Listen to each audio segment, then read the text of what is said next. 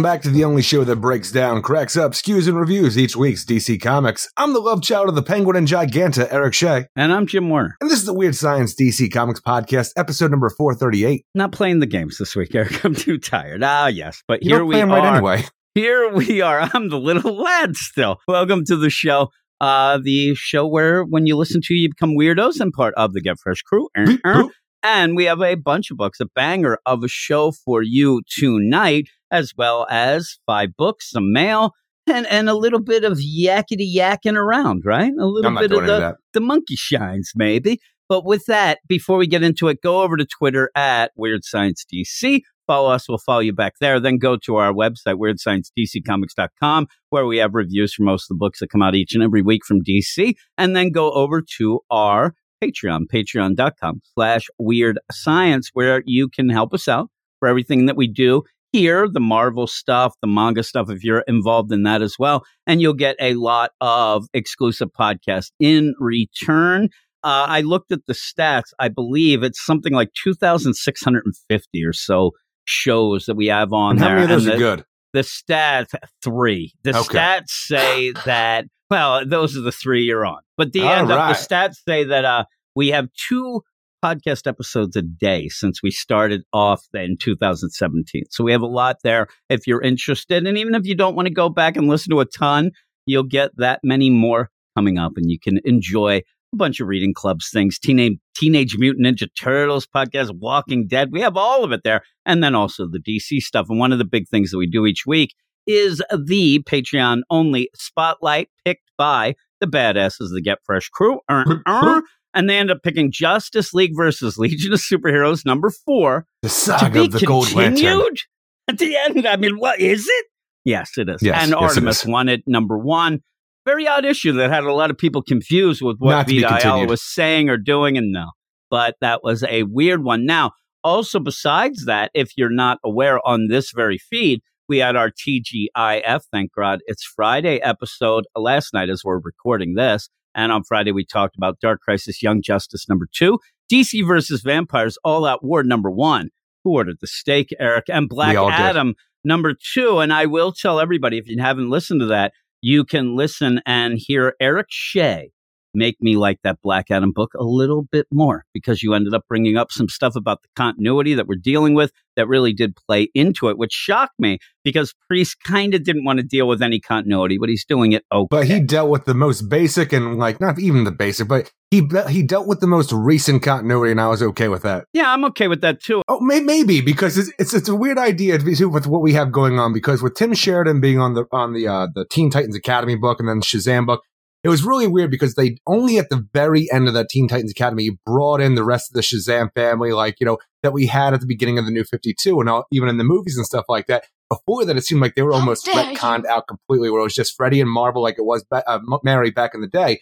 And then out of nowhere, it's like he brought that back in. So it seems weird, like eh, talking about this because are they still in the continuity because you barely deal with them? Who knows how the powers are working, especially with the continuity with that? Maybe we'll go out more with the Mary Marvel book. That's I what I was going to say. We might learn more about that there. Now, why I said about Priest, the idea that he's at least doing the continuity within his own book, within his own character. It's not really going to tie in much, I don't think, of anything else. If you're looking for, you know, wider answers, he said that he's not really concerned But with that. besides from necrosis, it's the sexiest Black Adam you've ever seen. Damn right. When he's hanging out talking about chicken shacks and things, I didn't know What's who up, that sexy guy was. Hey there, Chuck. What the heck was up with Chuck? What's But up, yeah, Peppermint Patty? if you want to hear all those, you, you listen to all those. And like I said, the spotlight that we ended up doing, yeah, Bendis is still around. It seems like people have forgotten that Bendis is still at DC, but he is. And that Justice League versus Legion of Superheroes number four, when we talked about it on that, Eric was a little bit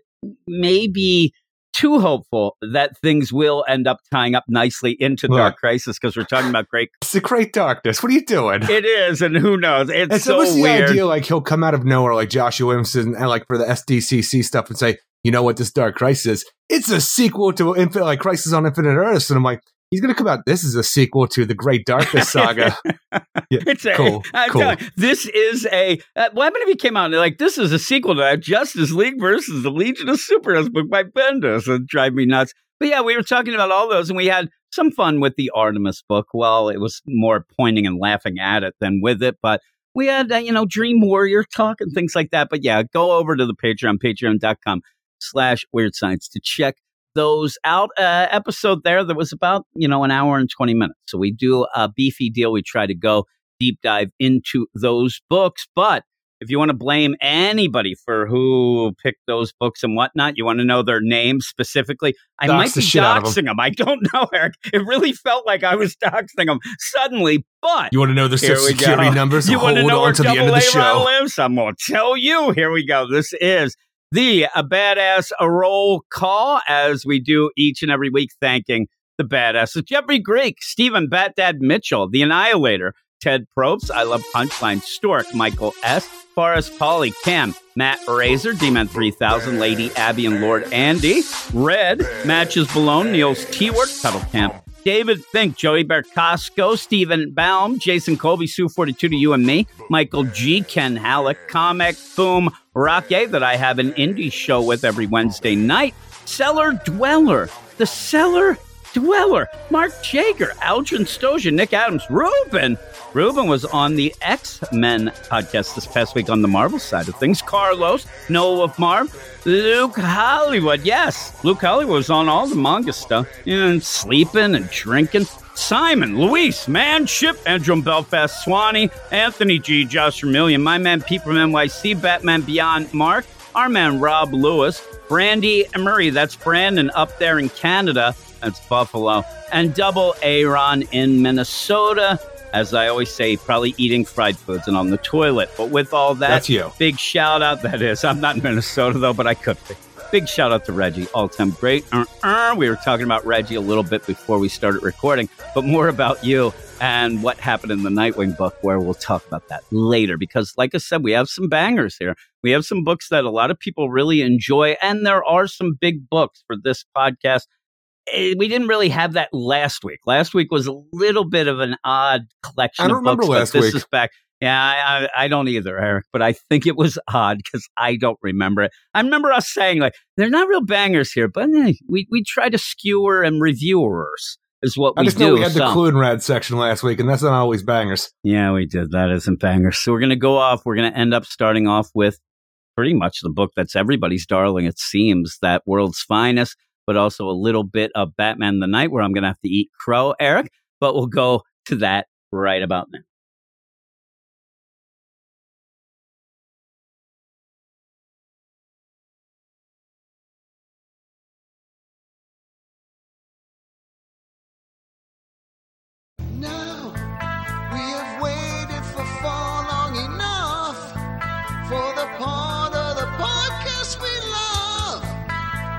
meat and the cheese that we crave. Oh, Jim, we just want to hear your voice some more, and we want to hear all of your. We don't want to hear.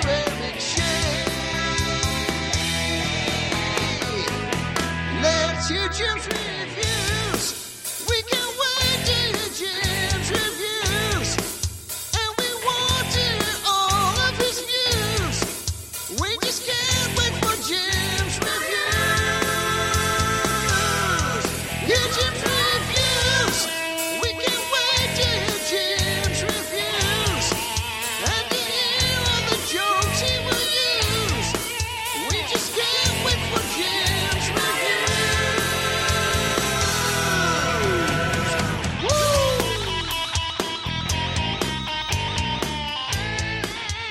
it is time for Jim's reviews and Eric's as well. And if you want to read written reviews, you can go over to our website, weirdsciencedccomics.com, and read all of those each and every week. But here we are, Eric. Let's get pumped up.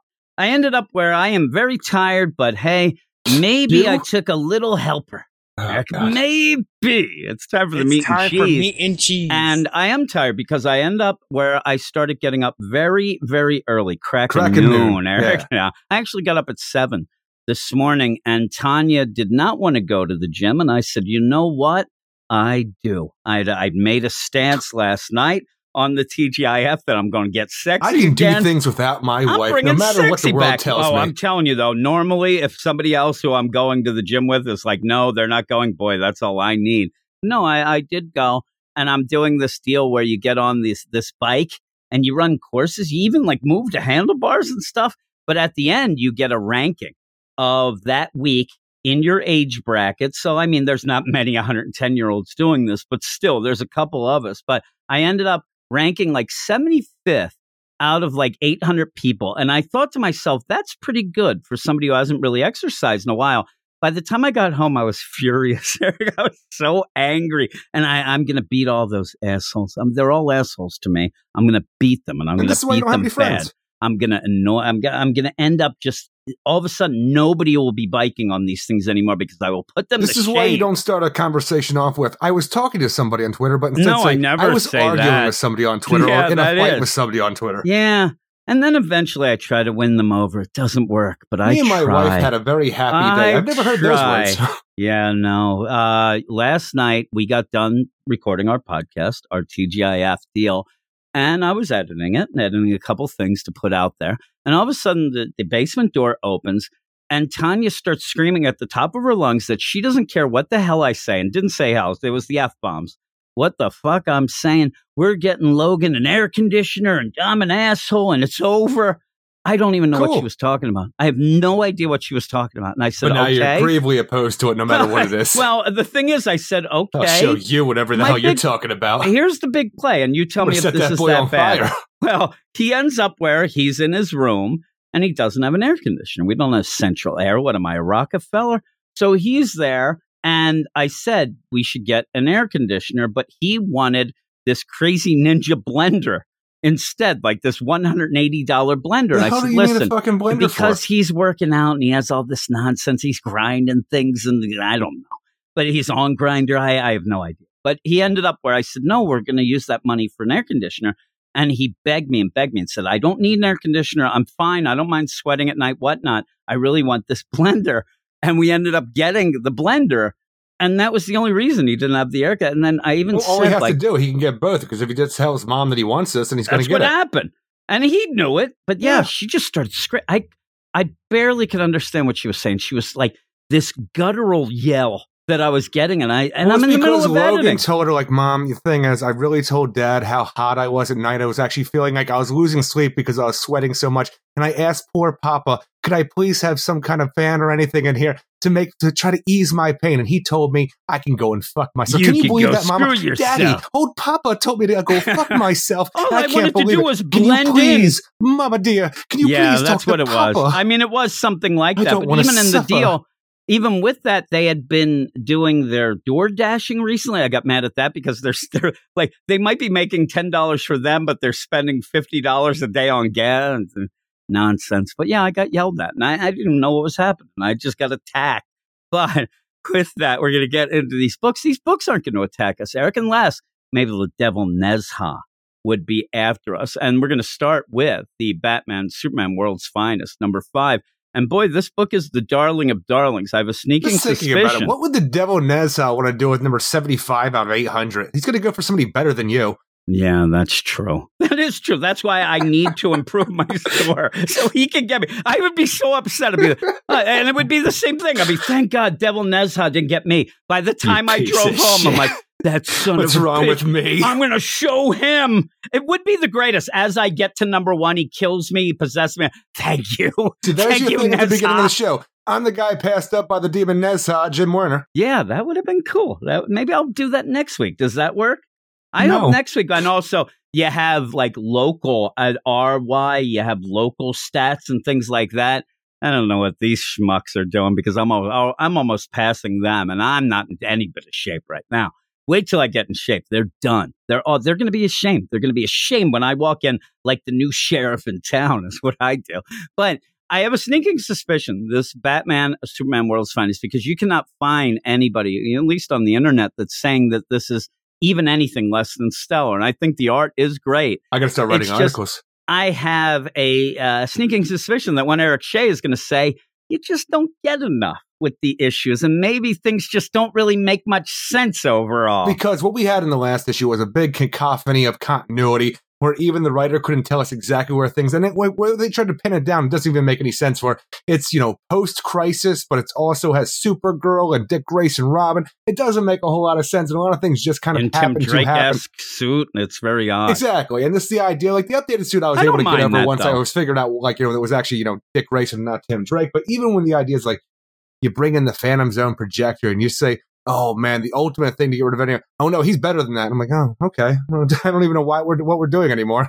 Yeah, and so what you're talking about is the last issue. Uh, Gabe ended up reviewing it, and people were mentioning things or whatever. And you did have Mark Waid come to our site and talk about things. And I actually would have been better off if Mark Waid said, "Listen, nerds, just a comic book, and I'm playing with a lot of things, and eventually maybe it'll tie in, maybe it won't. But try to have some fun." You know, Batman and Superman's combined will can overcome a Green Lantern Hal Jordan, make his ring fly off his finger and going you, and make you a composite Batman Superman for a little while. And I'm like, the hell you say? This is supposed to be a science ring, not a magic ring. And so, with all that, though, I think that it does point out a problem at DC right now where a continuity kid, Eric Shea, you know, wants things to make more sense than maybe some other people. And I'm not saying they don't want continuity, but they've given up with DC doing continuity. So they just want to have fun. Girls just want to have fun, and so do comic book readers. So you do end up having fun. And with that, though, it looks great. I mean, the book looks fantastic for the most part. So I can Especially go when and you I have Superman, Batman, Supergirl, and the Doom Patrol taking on a demon who can overcome anything. I'm like, yeah, that's amazing. And so maybe the blueprint here, first off, awesome art is always going to help. But maybe the blueprint, which we're more of getting a timeline and a continuity set. But until that point, hey, let's have some fun and hopefully things get ironed out as we go. And I'll talk to you a little bit about what we're going to get coming up in this book. And I wonder if it intrigues you. But it is Batman Superman World's Finest number five, written by Mark Waid, art by Dan Mora, Tamra Bonvillain, Eric.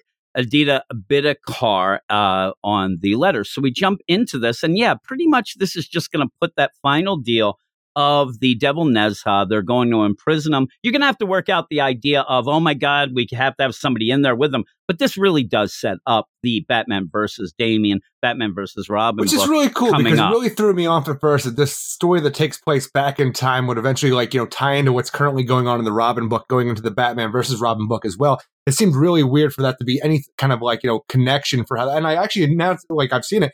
I enjoy the connectivity where it is one story setting up something for somebody else, like passing the ball down the line. But when we have this whole thing going on, it's just like, you, all right, we have to go into the freaking like the tomb of Nezha, and in order to imprison him, we have to have somebody sacrifice himself and stay inside with him. We were told that last issue. Do you remember Supergirl receiving any kind of magical blue disc to be the seal? I think that's why you have the editor's note. It's like, yeah, by the way, she got that because I thought did she? And where'd she pull it out of? they ended up talking, and I actually think, and it might be just me or whatever, but the you know Dick Grayson and Supergirl going back in time to talk. There wasn't much to that. I never No. really got any real sense. It was just going back. Hey, we can't really tell you everything, but it's bad. All this, mo-" it almost seemed to just be like, hey, everybody. That Nezha's pretty badass. You better watch out. And then just a vehicle to get Dick Grayson lost in time. That's what it seemed like because I thought we needed more from that going back. When she does this, it's just there. But again, I think a lot of people are having fun. And one thing I really do like about this book, first off, you get to see the Doom Patrol. That that's fun, right? Yeah, Negative Man, Robot Man, and Elastigirl all together like that. Even Niles Caulder previously. That's cool. You don't get to see them at all. and even Supergirl in this with Superman and them. That's cool. Uh, one of the things with Joshua Williamson when he was on that Batman Superman book, that was pretty much the world's finest type deal. He ended up each issue we complain, and I think that this is a trope that a lot of people would get to of. You know what? Remember all that narration? You know what? That Superman is real cool. I like him because I'm Batman. And then you'd go to the next page. You know who's awesome? The Batman's. I think he's, great. my bestie. And what Mark Waid does here, he shows it. You don't have to tell us. You have to show it. You have to show that Batman is never going to leave Superman behind. Also, you're going to have a deal here where Superman knows and trusts Batman I call to be bullshit. so smart that he ends up doing something. I don't quite get the, Well, the the, whole thing deal. is, the linchpin of our entire story, and so I'm just going to jump to the end because the linchpin of the entire story, of what you're talking about right now, is the idea that Superman went real fast to go get the Phantom Zone projector to shoot the Devil Nezha with it because they realized we can't overcome anything that like this devil's going to throw at us, and anything that we throw at him, he can overcome. We got to get rid of his ass. Phantom Zone projector, you're away, and it's we're we're all good. We win.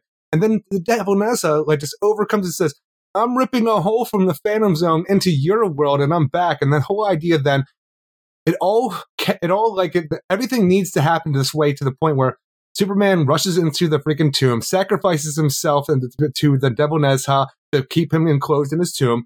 But all of this needs to go by with the idea that this tear will stay open long enough for everybody to get back together and like think about things. Like I don't even know why this tear stayed open as long as it did, and only became starting to close when we realized, oh man, we got to do this before it starts to close more.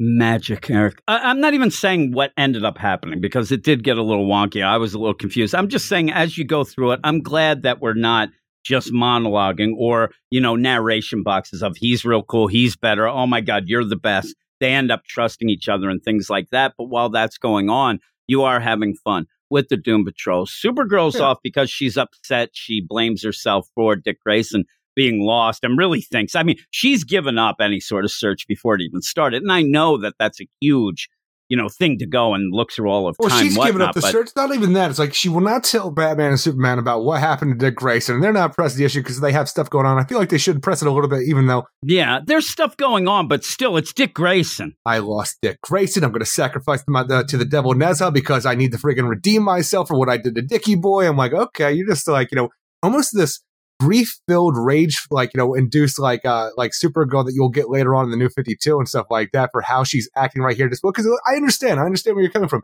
You have just lost the boy wonder in time and space. It's a problem. But just at least take five minutes before you condemn yourself to a freaking hell here with the devil Nezha to say, what exactly happened to Dick Grayson? I mean, because if you don't do that, you can say and you can argue, well, she's not going to tell Batman because he'll be distracted, but you don't tell him, then he thinks he's dead. I mean, you're going to be distracted. That's like one of those things that I can't stand. Like, oh, hey, tell me this. Well, I don't want to tell you now because you'll get too upset. We have to do something. No, no, no. I'm now upset. I'm upset at you for not telling me shit because I know it's got to be bad. And then you think worse and all that. So I, it is off with that. But when she does tell him, you know, she's very upset about it. Batman's going to get like right on the case or whatnot. But in this, though, when you're going through it, it's a lot of nice art. I said it's great art. I but love the, the art. wonkiness of the hey, I got this disc back in time, and then hey, the plan.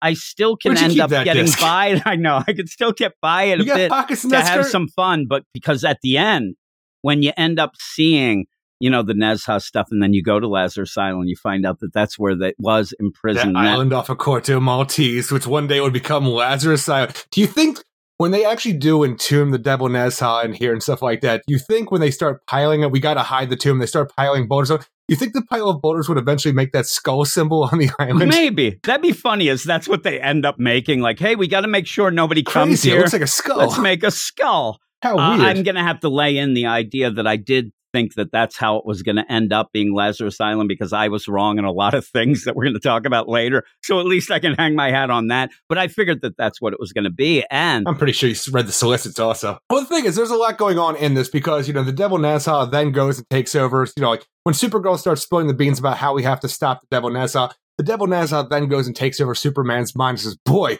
I should have done this from the start. I'm like, Yeah, he is a god amongst men. He's the most powerful super being in this freaking world that what you're trying to get rid of right now. Yes, you should have done this, Devil Nezha. So you have a big fight going on there. And the coolest part of this whole book, which I really thought was going to be the actual linchpin of the book, was the one point when the freaking robot man just says fuck it and goes freaking and throws a haymaker to Devil Nezha and knocks him down. And the thing is, the Devil Nezha in this whole thing never once saw Cliff Steele coming to see him. Like it's like he couldn't even see him at all. And the idea that we got, he can overcome any current technology or like in weapons and stuff like that. He doesn't understand this era's technology. So a robot man is just something that's not on his radar and he doesn't know how to overcome it. I thought this was going to be the greatest thing where the idea of like it actually goes back to that whole like Buffy, uh, I think season two episode where the uh, Angelus and Spike brought back that demon that couldn't be slayed by any like weapon or something like that, and Buffy brought a rocket launcher because it wasn't any weapon that he knew. So it was a whole thing like that. it's, And I- it's I exactly thought like that's that. exactly this. But the thing is, as cool as this is, the Devil Nezha just overcomes this shit like, oh, I understand your technology now. You ain't shit anymore. I'm like, God what the it. deal is. He gets punched. He's like, oh my God, I don't. Well, now I know the technology. Do you? And then when, you know, Superman sh- goes and shoots him with the Phantom Zone projector, and it's a cool ass scene. Like, well, I'm going to overcome this now and just pass back into the, your reality. I'm like, stop it. Just stop it. You were doing a lot of cool stuff right now. And the idea that, like, you know, at the point then, like, oh my God, we can't do anything to stop him. Superman's all like, oh, I, I have to sacrifice myself flies in with the disc and the Devil Nezha into the tomb, and then like you know closes up like, oh my god, we've lost Superman. Batman starts crying like a little bitch at the entrance. It's like my Oh, best friend is gone forever. But the thing is like, wait a minute, where's that Phantom Zone projector? And he realizes. Superman, he's a smart ass dude. Why am I crying like a little bitch? Because my best friend is smart as hell. He goes back to the rift that the Devil Nezha opened up and said, pulls out Superman out, and this is the whole idea. Superman flew the Devil Nezha into his tomb, shot himself with the projector, and before he goes and gets zapped away to the Phantom Zone, also uses his heat vision to shatter the Phantom Zone projector, hoping and actually just knowing that his best friend wouldn't be crying like a little bitch on the ex- Oh. exit right there. That's when he was thinking like a little bitch, right? He was use his mind and know that that freaking tear would you. still be open for some reason, and he would be able to be pulled out of that, and that's exactly what happens. I don't mind that. It's weird. You know what I think up the idea is? That's why they're best friends, Eric. That's why we don't know. I'm not friends with them. They wouldn't want any parts of me. I, I didn't because they're it best out. friends, a freaking rift in space and time from the Phantom Zone would stay open until it doesn't need to anymore. They've done so many things with each other. They end each other's sentences, Eric. They know what to order at Wendy's drive-through. Like even when you have Negative Man going like, "Oh my God, the rift's about to close," and Negative Man, like Larry has the Negative Man come out of him, and he then forces the rift back open. I'm like, man, you could just do anything, can't Yeah, you? Yeah, power yeah. of love. My my favorite thing though was when they were deciding. They're still trying to decide who should be in there, and Superman's like, "I'll do it." I'm like, "Really? You, You think dummy. that they're gonna let you?" And then finally, the Doom Patrol's like, Nobody gives a shit about us. Nobody really mentions us a lot. I think it might be us, but I was surprised. I actually thought it was going to be them. I thought I didn't just because that. we know that there has been like the thing is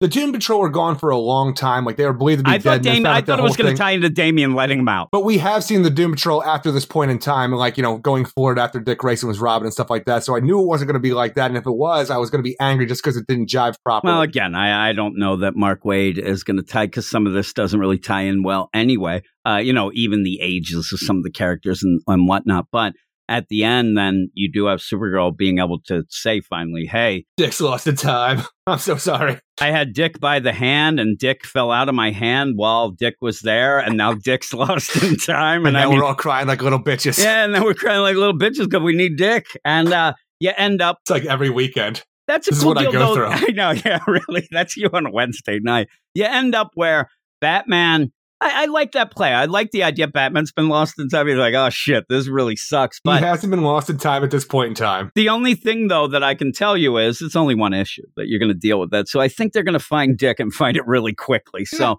you'll end up having that. But after Oh, next, that, it says at the end, next, let's rescue Robin. All right, let's do it. Yeah, and then after that, you start like a proper new arc, and and again, this Nezha stuff might just be that overall. Hey, we were gonna always have that Batman versus Robin. This is set up Nezha, and it did kind of rush at the end, and and maybe get a little wonky to imprison him that way. But after that, I'm actually intrigued. You have Superman dealing with his long lost sidekick, Boy Thunder. Eric, that Crazy. ends up popping up, and the Boy Thunder is in This the book is weird. costume. I know it is, and he's it's in, and this is why I said you want to connect it continuity wise because you are going to have stuff in this happen in the Batman versus Damian deal or Robin. I keep saying Damian, but then you play weird things like the boy Thunder, who's in the costume that back in the day was in like one world's finest issue. It's when Superman didn't have powers and then used this costume. I it. imagine it's going to be like the beginning of the Impossibles, with the little boy wanting to be Mister Incre- uh, Incre- or the Impossible, the Incredibles, where that little boy wanted to be the Mister Incredible sidekick, and then grows up to be Syndrome because he wasn't anymore. Yeah, it's weird. It's it's a couple issues, or you know, it's an uh, arc. It's not just a one shot. But I do like the look, and it is that. You forgot about me, Superman. I was your sidekick. Were you? Were you? so we'll have to see. And uh, yeah, it's a pretty cool look for the boy Thunder. The boy like, Thunder. oh, okay, uh, I'll deal with Oh, that. can, kind of can cool you can deal. you make me a freaking song for that where it goes thunder? Oh wait, they already made that song, so maybe you shouldn't. Yeah, there you go, Eric. Who, sang that? You prick. Ah, but what would you give this? Well, that's the thing. It's by the end when you get the epilogue where Damian is on the you know Lazarus Island. He goes up to the tomb. Looks like he's uncovering it. Like maybe he actually read something in his file, uh, father's Mhm. files back in the Batcave or something along those lines. But now that he is on the island, he sees the tomb's entrance and he goes and touches him. Like okay, knowing that Connor Hawke and all the rest of the Lazarus Island tournament kids are still there doing Lazarus Island stuff, I like that Damian's exploring calling this place his home for the most part and going and do this. This is a really cool continuation of where we left off in Robin. it threw me off at first for how like this was being a like back in the day kind of story and then tying into this. But I'm glad that it decided to do that. Gives us more story going forward in that Robin book. I love the art in this. It's just some of the wonkiness of how we have to get things done, or even like, you know, I don't want to say filler. It's just the action portion. Like for what we have here, it just it goes really quickly. And it's, it's not a problem with the book. Still have fun with it. I'm going to still give it a 7.5 out of 10. I'm going to go eight, and the, the art's great. And I, I like having fun with it. Like you said, it, it is a little bit of a mess of continuity and probably will continue to be. And that's what we call DC Comics. But it, it's written well. And, and again, we've had where you have, say, a Wonder Woman book where the continuity's all mad, and it sucks. I mean, it's not just the idea you get rid of continuity or strong and the book's bad, good, or indifferent. I mean, this is a well I was even thinking about the continuity of that dark, that Dark Crisis Young Justice book that we talked about yeah, for the TGI that. show. Yeah, yeah. With the idea of like, okay, all the three of our Young Justice like boys are going back in time into a dream world of 1999, and they have a construct, not a construct, but just an image of Cassie of that era that's not real and stuff like that. But I'm like, all right, for all the stuff we have at that point in time, you know, Zeus was still her father, not her grandfather, and everything else. Where like Connor should have TK powers. I'm like, everything that we've gone through and everything that's changed because of the new 52 and things that the people have just fucked up or just changed and not, not really talked about. It just throws everything off when you go back and do stuff like that because nothing will ever make sense. Yeah, I know. And one thing that I want to bring up because I mentioned how Joshua Williamson uh, had that deal, and even Gene Luen Yang a bit when he kind of took over that had the narration and the the thought bubble. Oh man, that guy's the greatest. Oh, he's the great. It's funny because me and you had talked recently about some of the old world's finest books. Every cover is uh, the two of them just throwing shade, immense shade at each other in parts, making it seem like Superman wants to kill Batman every single month. And I'm looking at the cover originally where you had the suit that's going to be the Boy Thunder deal, and not it, it- I'm a boy thunder. it's Superman without powers. And then Batman's just yelling at him, Superman, you've lost your powers. I guarantee if you begin a new crime fighting career in that costume, you'll be clobbered. He's there with Green Arrow, who's like kind of become his new set. Superman goes, You're jealous, Batman, because you know that I can make it as an ordinary man, unlike you two. I'm like, this is the best. They always were yelling at each other. It's it's the stupidest looking costume that you'll ever see, but I think it'll be kind of funny it looks really with bad. the boy boy thunder and but I am looking at the revamp version of it. It doesn't look as It- bad. It's not as bad, but it, it does. It's really bad, right? That Yeah, costume. yes, it's totally. so bad. You have like that sun or something there. It's so weird. Uh, but yeah, I'm going to go eight. I do, like I said, who, who sings that? You end up, the art's great. And I, I had some fun. And I don't know. I, I just like the way he's writing Batman, Superman, having the Doom Patrol. I think that this could be a cool book. oh, that's also World's Finest number 178. Yeah, don't it's remember if you said that or 178. not. And I, I think that I did see that it is in the app. They're missing Oh, a lot of the uh the gold or silver age stuff in I, the I app. love the idea on there. the cover on top of like, you know, Batman and Superman giving each other shit. It even has DC Comics talking shit for the header featuring Superman, the has been hero. I know that. Like, damn, 'cause everybody's a know, bitch. Remember, and that's the funniest thing that Weeks thought in the Sassy. the DCYOU, and then even re- Superman without powers. That's the opportunity to show how great a guy he is. And they're just like has been get out The of town. been hero. Oh my goodness gracious! That Batman. he What's up, throws the Superman? shade. Hey there, jerk. Uh, here is the next one. Though some of the things he's probably getting back at him is the one where he's busting into the Batcave and the reporters are taking all the pictures. Love that or when he's hanging with Don Rickles. Here's the next book, Or when Batman the Ace the the Knight. Bat Hound brings up the picture of Bruce Oh, Wayne and Dick Grayson. Oh, I think we have a problem, Robin. That's the last night that Ace ever lived. Ah, Batman the Knight number seven, written by Chip Zdarsky with art by Carmine Di Giandomenico. I'm Licenzi and Pat Brousseau. We're going to continue the deal. And in between from last issue to this, it, it was, it was revealed before. I just didn't want to admit it. And I didn't want to say that Anton was actually Ghostmaker. I know Eric will now tell you it would be ridiculous if it wasn't. I just wanted it to be something a little more clever. I just want this character to be exactly like Ghostmaker, but not Ghostmaker. No, I, I just wanted it to be something more clever that you're just not throwing a Tynion character and seemingly trying to get just the not a Tynion tiny magic character. going. It is just doing the new origin of Bruce Wayne. Yeah, but again, you didn't have to show it every step of the way at the beginning of how it went. And then he watched him just shoot a guy right between the eyes. So it was weird when we start out this issue and he's hanging out with Anton. Oh, no, it isn't. It's Zatara. And it looks exactly, it's, it's exact. What happened with this art? This is exactly the same exact model, character model of Anton. He looks older. Come on. No, he looks exactly like him, including That Even when I look had gray hair. I know he had he had gray silver fox just like Zatara does here, but when I look at this Zatara that you sent me, what I actually see is uh, like Alfred. No, I'm saying though that was if I went and showed you the front deal, whatever, same mustache, same exact haircut. It's the same exact character. It's the same character model. Why is it that it's exact? Even when you have the one thing where he's like looking out of the shadows, there's an exact panel of that in like issue three. It- it- this is so weird that you can't even make him look anything different. I thought it was Anton. I thought, well, that's weird because he shot a guy before, but it isn't. It's Zatara. And you get to see Bruce, you know, kind of dealing with the idea of learning magic, and maybe I should and not just idea, he's and- learning stage magic and how to do escape and stuff. And, and the thing is, I've been waiting for this a lot too, just because I wanted to make sure that Zatara still was a part of the training of Bruce Wayne on his way to Batman, because we are updating a lot of things here and changing things here and there for a new Batman, for a new timeline, new world.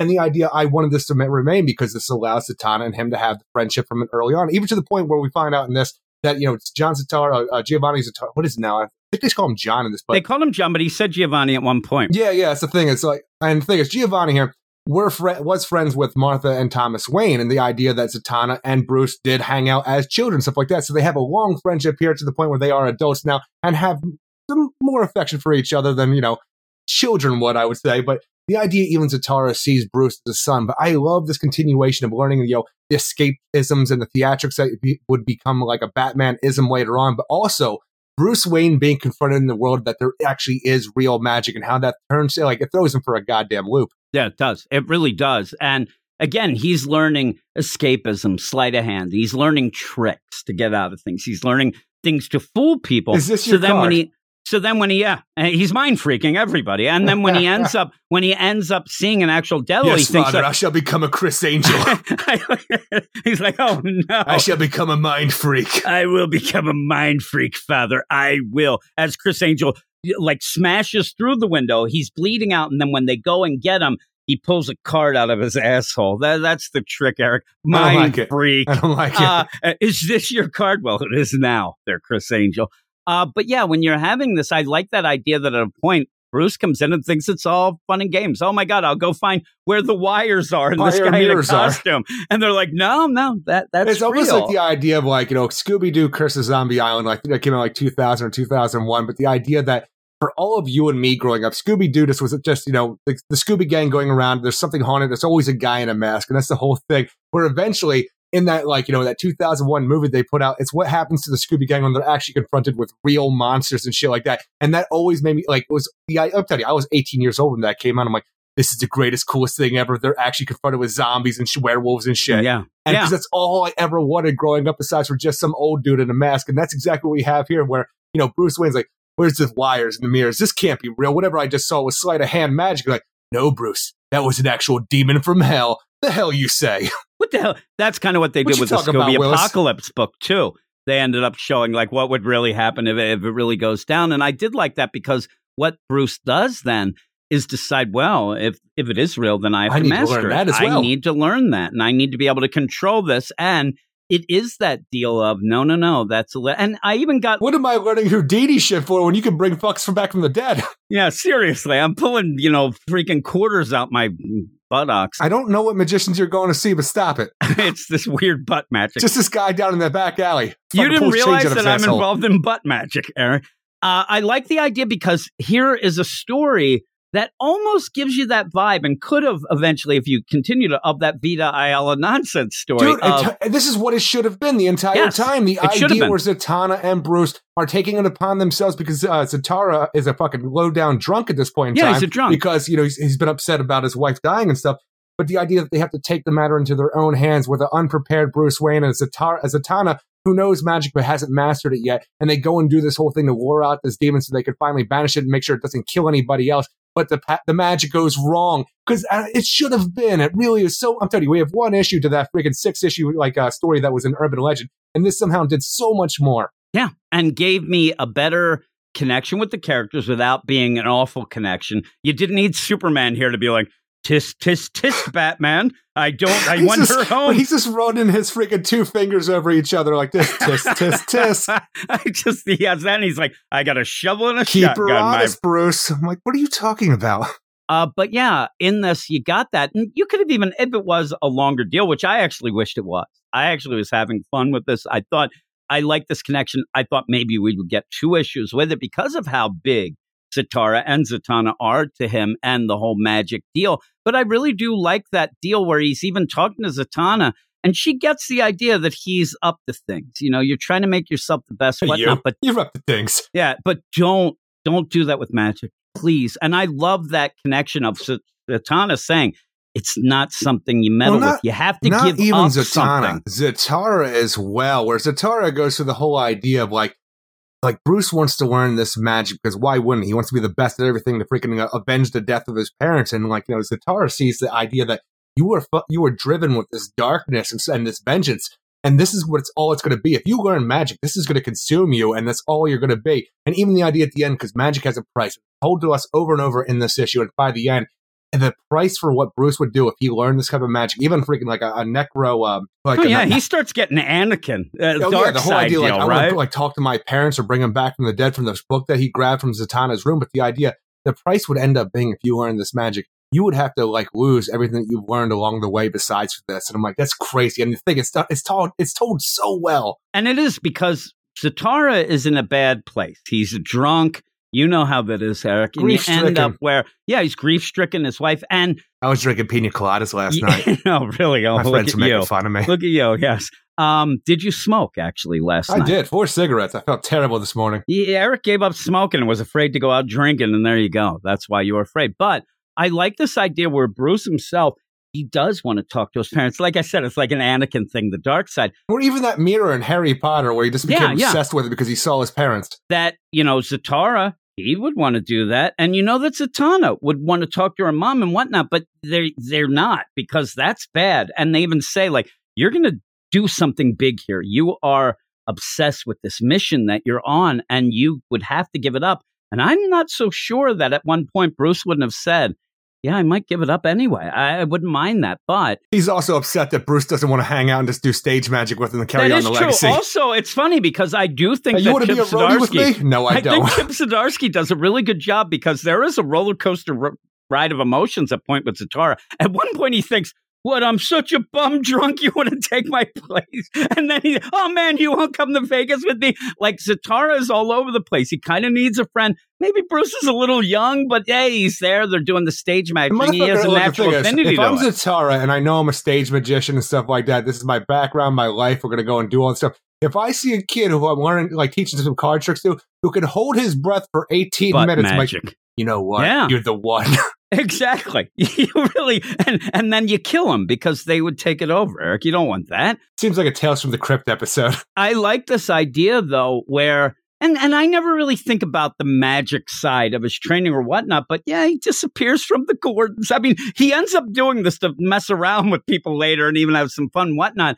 Misdirection, sleight of You hand. it all, and that's what's great because that's what he's about: misdirection, sleight of hand. A lot of times, not pure magic. So when he starts talking about that, and I like the, you know, he's naive. He doesn't think it's real. Well, he's going to learn even from this, but later on, you know, shit is real, real here. yeah, he's going to get face to face magic at some point, so he's going to have to learn about it now. And he's, you know, you see a Bruce Wayne when he is doing this, we do need to see him struggle. We do need to see him learn some things, and we have.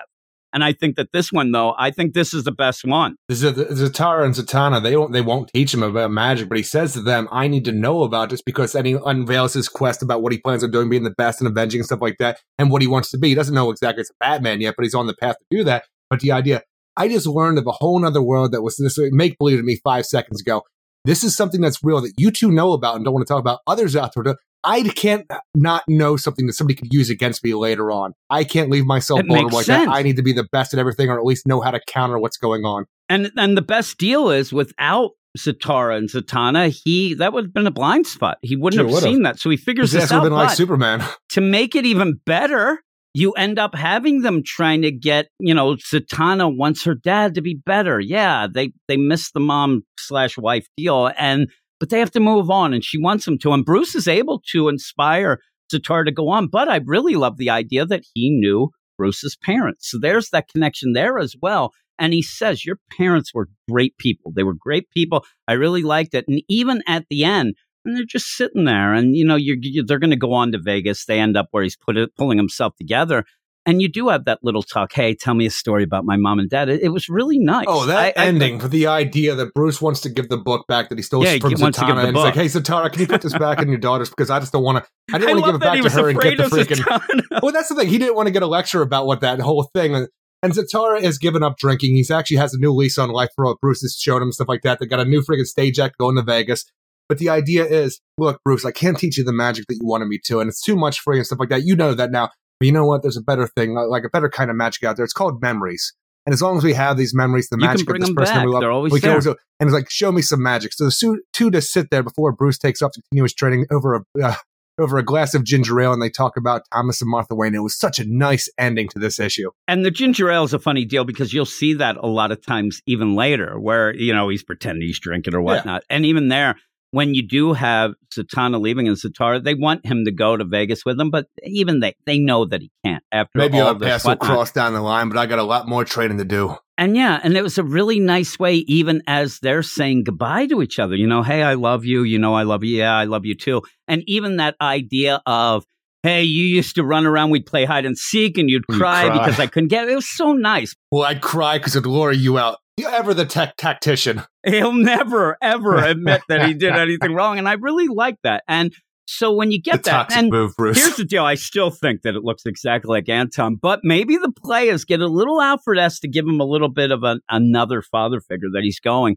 Even though Zatara seems to look at him as an equal and treats him very well as an equal like that. But in the whole thing, you have this devil that's coming after Zatara because he it, he's it sad. feeds on grief. Yeah, it feeds on grief. Now, one of the art things that I thought was odd because there is a woman that's supposedly being attacked or died in an I, alley. I didn't know what the hell happened. No, and they're the like, issue. "Oh my It's god, problem. it's the same red glow." There was no Like, red. There was glow. no red glow. I don't even know what happened to that woman, but there was no red glow when the body vanished here, maybe showed up over here. There's nothing glowing what you're talking about. It was the worst part about this book, this beginning and transition into the actual story.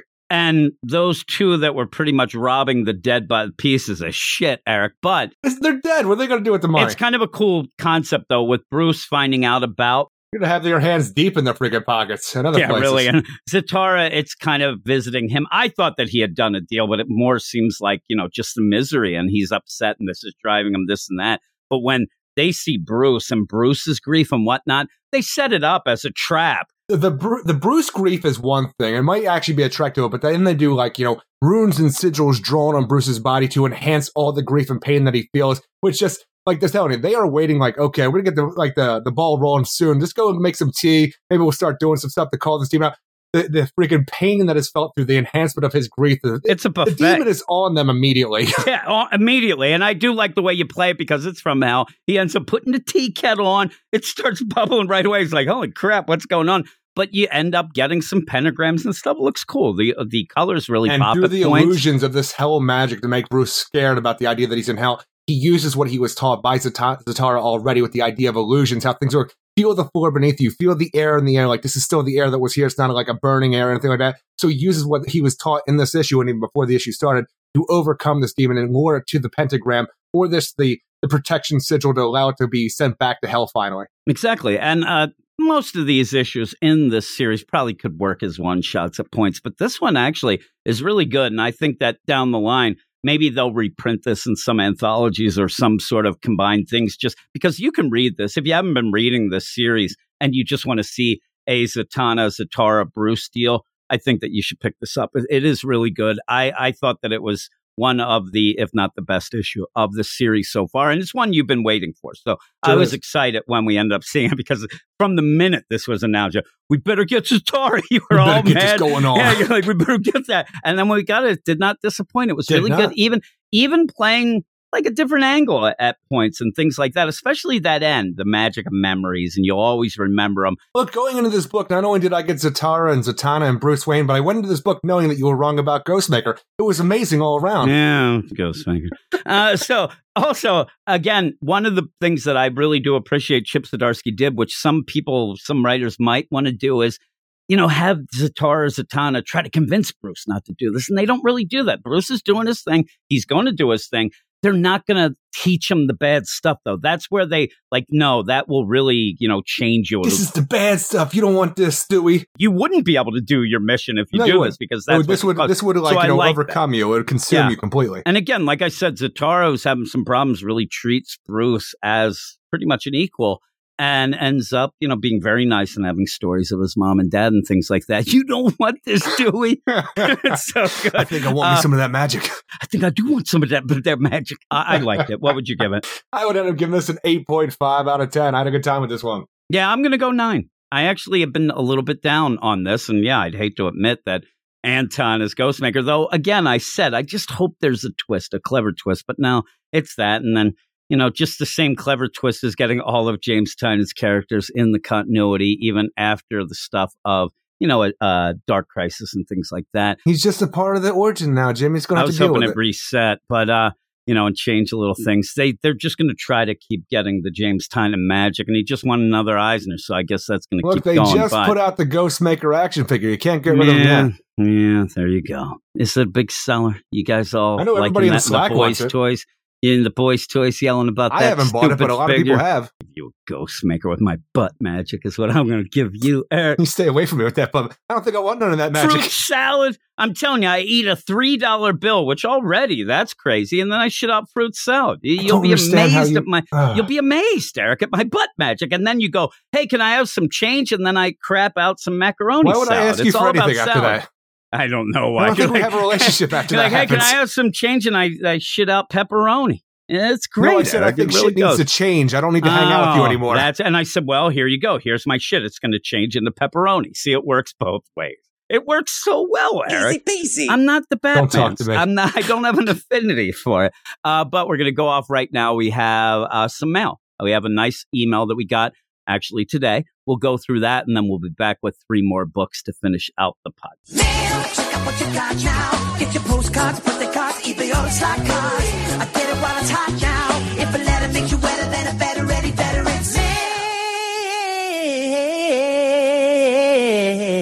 mail. Yo, it's mail call. See, I'm wrong turn here. This is the mail, everybody. And you know what that means, Eric, when it's What's the that? mail. It's time for meat and cheese. Time for meat and cheese, That's not what right? that means. Hey, if you uh, want to email us just like Joseph did this week, email us at weirdsciencedccomics at gmail.com. We read all of the emails. If it's positive, negative, it talks about Eric, I don't care. Docs his ass left and right. Yeah, that'd be awesome. This is the mail from Joseph. It You says, don't hey, even know where I live. How's anybody else going to dox well, me? I, uh, that's why I want them to do it so I can go pay you a visit. I need them to dox you to me. Is what I need. I know the building, kind of. He lives over there. I just point to a random section of Quakertown. Over that way, he is. Uh, yes, but maybe Joseph knows where you live. Maybe. I don't know. Maybe he'll tell me the next time. Hey, Jim and Eric. My name is Joseph. I'm 15 years old. You know, because this is appropriate. And I love your podcast. Didn't you take your young kids to go see Deadpool in the theater? Yeah, because I was making a stand. Tanya said that stand, she huh? made me a jerk. Oh, oh you're not going to take him? Oh, you said you would a jerk. Hey, look, kids, dad's a jerk. I'm like, yeah, I'm a jerk. All right, let's go, boys. I think Logan was like six. He was a gas. like the point where they're strippers. They're like, what the hell? I first got into superheroes with the game Lego Batman 3 Beyond Gotham Nice. when I was young. And then with the TV show Young Justice. So Great John show. Wayne is probably smiling right now. You didn't know that if you say Young Justice three times, John Wayne takes a dump. I, I don't know if you know that, You're Eric, but now. I you do understand. butt magic. As I got a bit older, I started reading the comic books, and then I found your podcast. That is usually, you know, the way that the, stuff happens, right? Jumping No, into the nobody comics was a bit confusing for me. So I started with Rebirth, even though it had been finished a while before I started reading. I've read comics from the New 52 and good before in comics from post Rebirth. Yeah, yeah. But the for the most part, I've been reading and collecting Rebirth comics. Although I'd love to start reading current releases, and partially I have Titans United, Teen Titans Academy. Oh my, uh, all of those stellar books. Look, I would have bought Teen Titans Academy, whether like you know when it I came hope he doesn't get a bad idea of the overall quality of the line, but I've been mostly focused on Rebirth, and so I've been listening to the podcast episodes starting when Rebirth began. And boy, that was some fun times, wasn't it? We were very positive. He might also be in for a shock a little later. uh, when we get to around the Heroes in Crisis time. Well, just make sure if you are reading the Rebirth era and you are picking up the Rebirth Green Arrow, to make sure to look for that weird science symbol in some oh of the yeah, background and, pages. and that's the thing. I ended up thinking to myself, well, he says in this that it's going to take him a while to get to this thing, so I ended up sending him a little note back. I got to send him a note about that, and then yeah, now I'm stalking him. Uh, but yeah, he's doing the podcast Rebirth again. The reason I'm sending this email is because I doubt you remember, but in one of your first Rebirth podcasts, Jim mentioned he had an autistic son, and Eric said the autistic brother, and I think we both remember that that we have.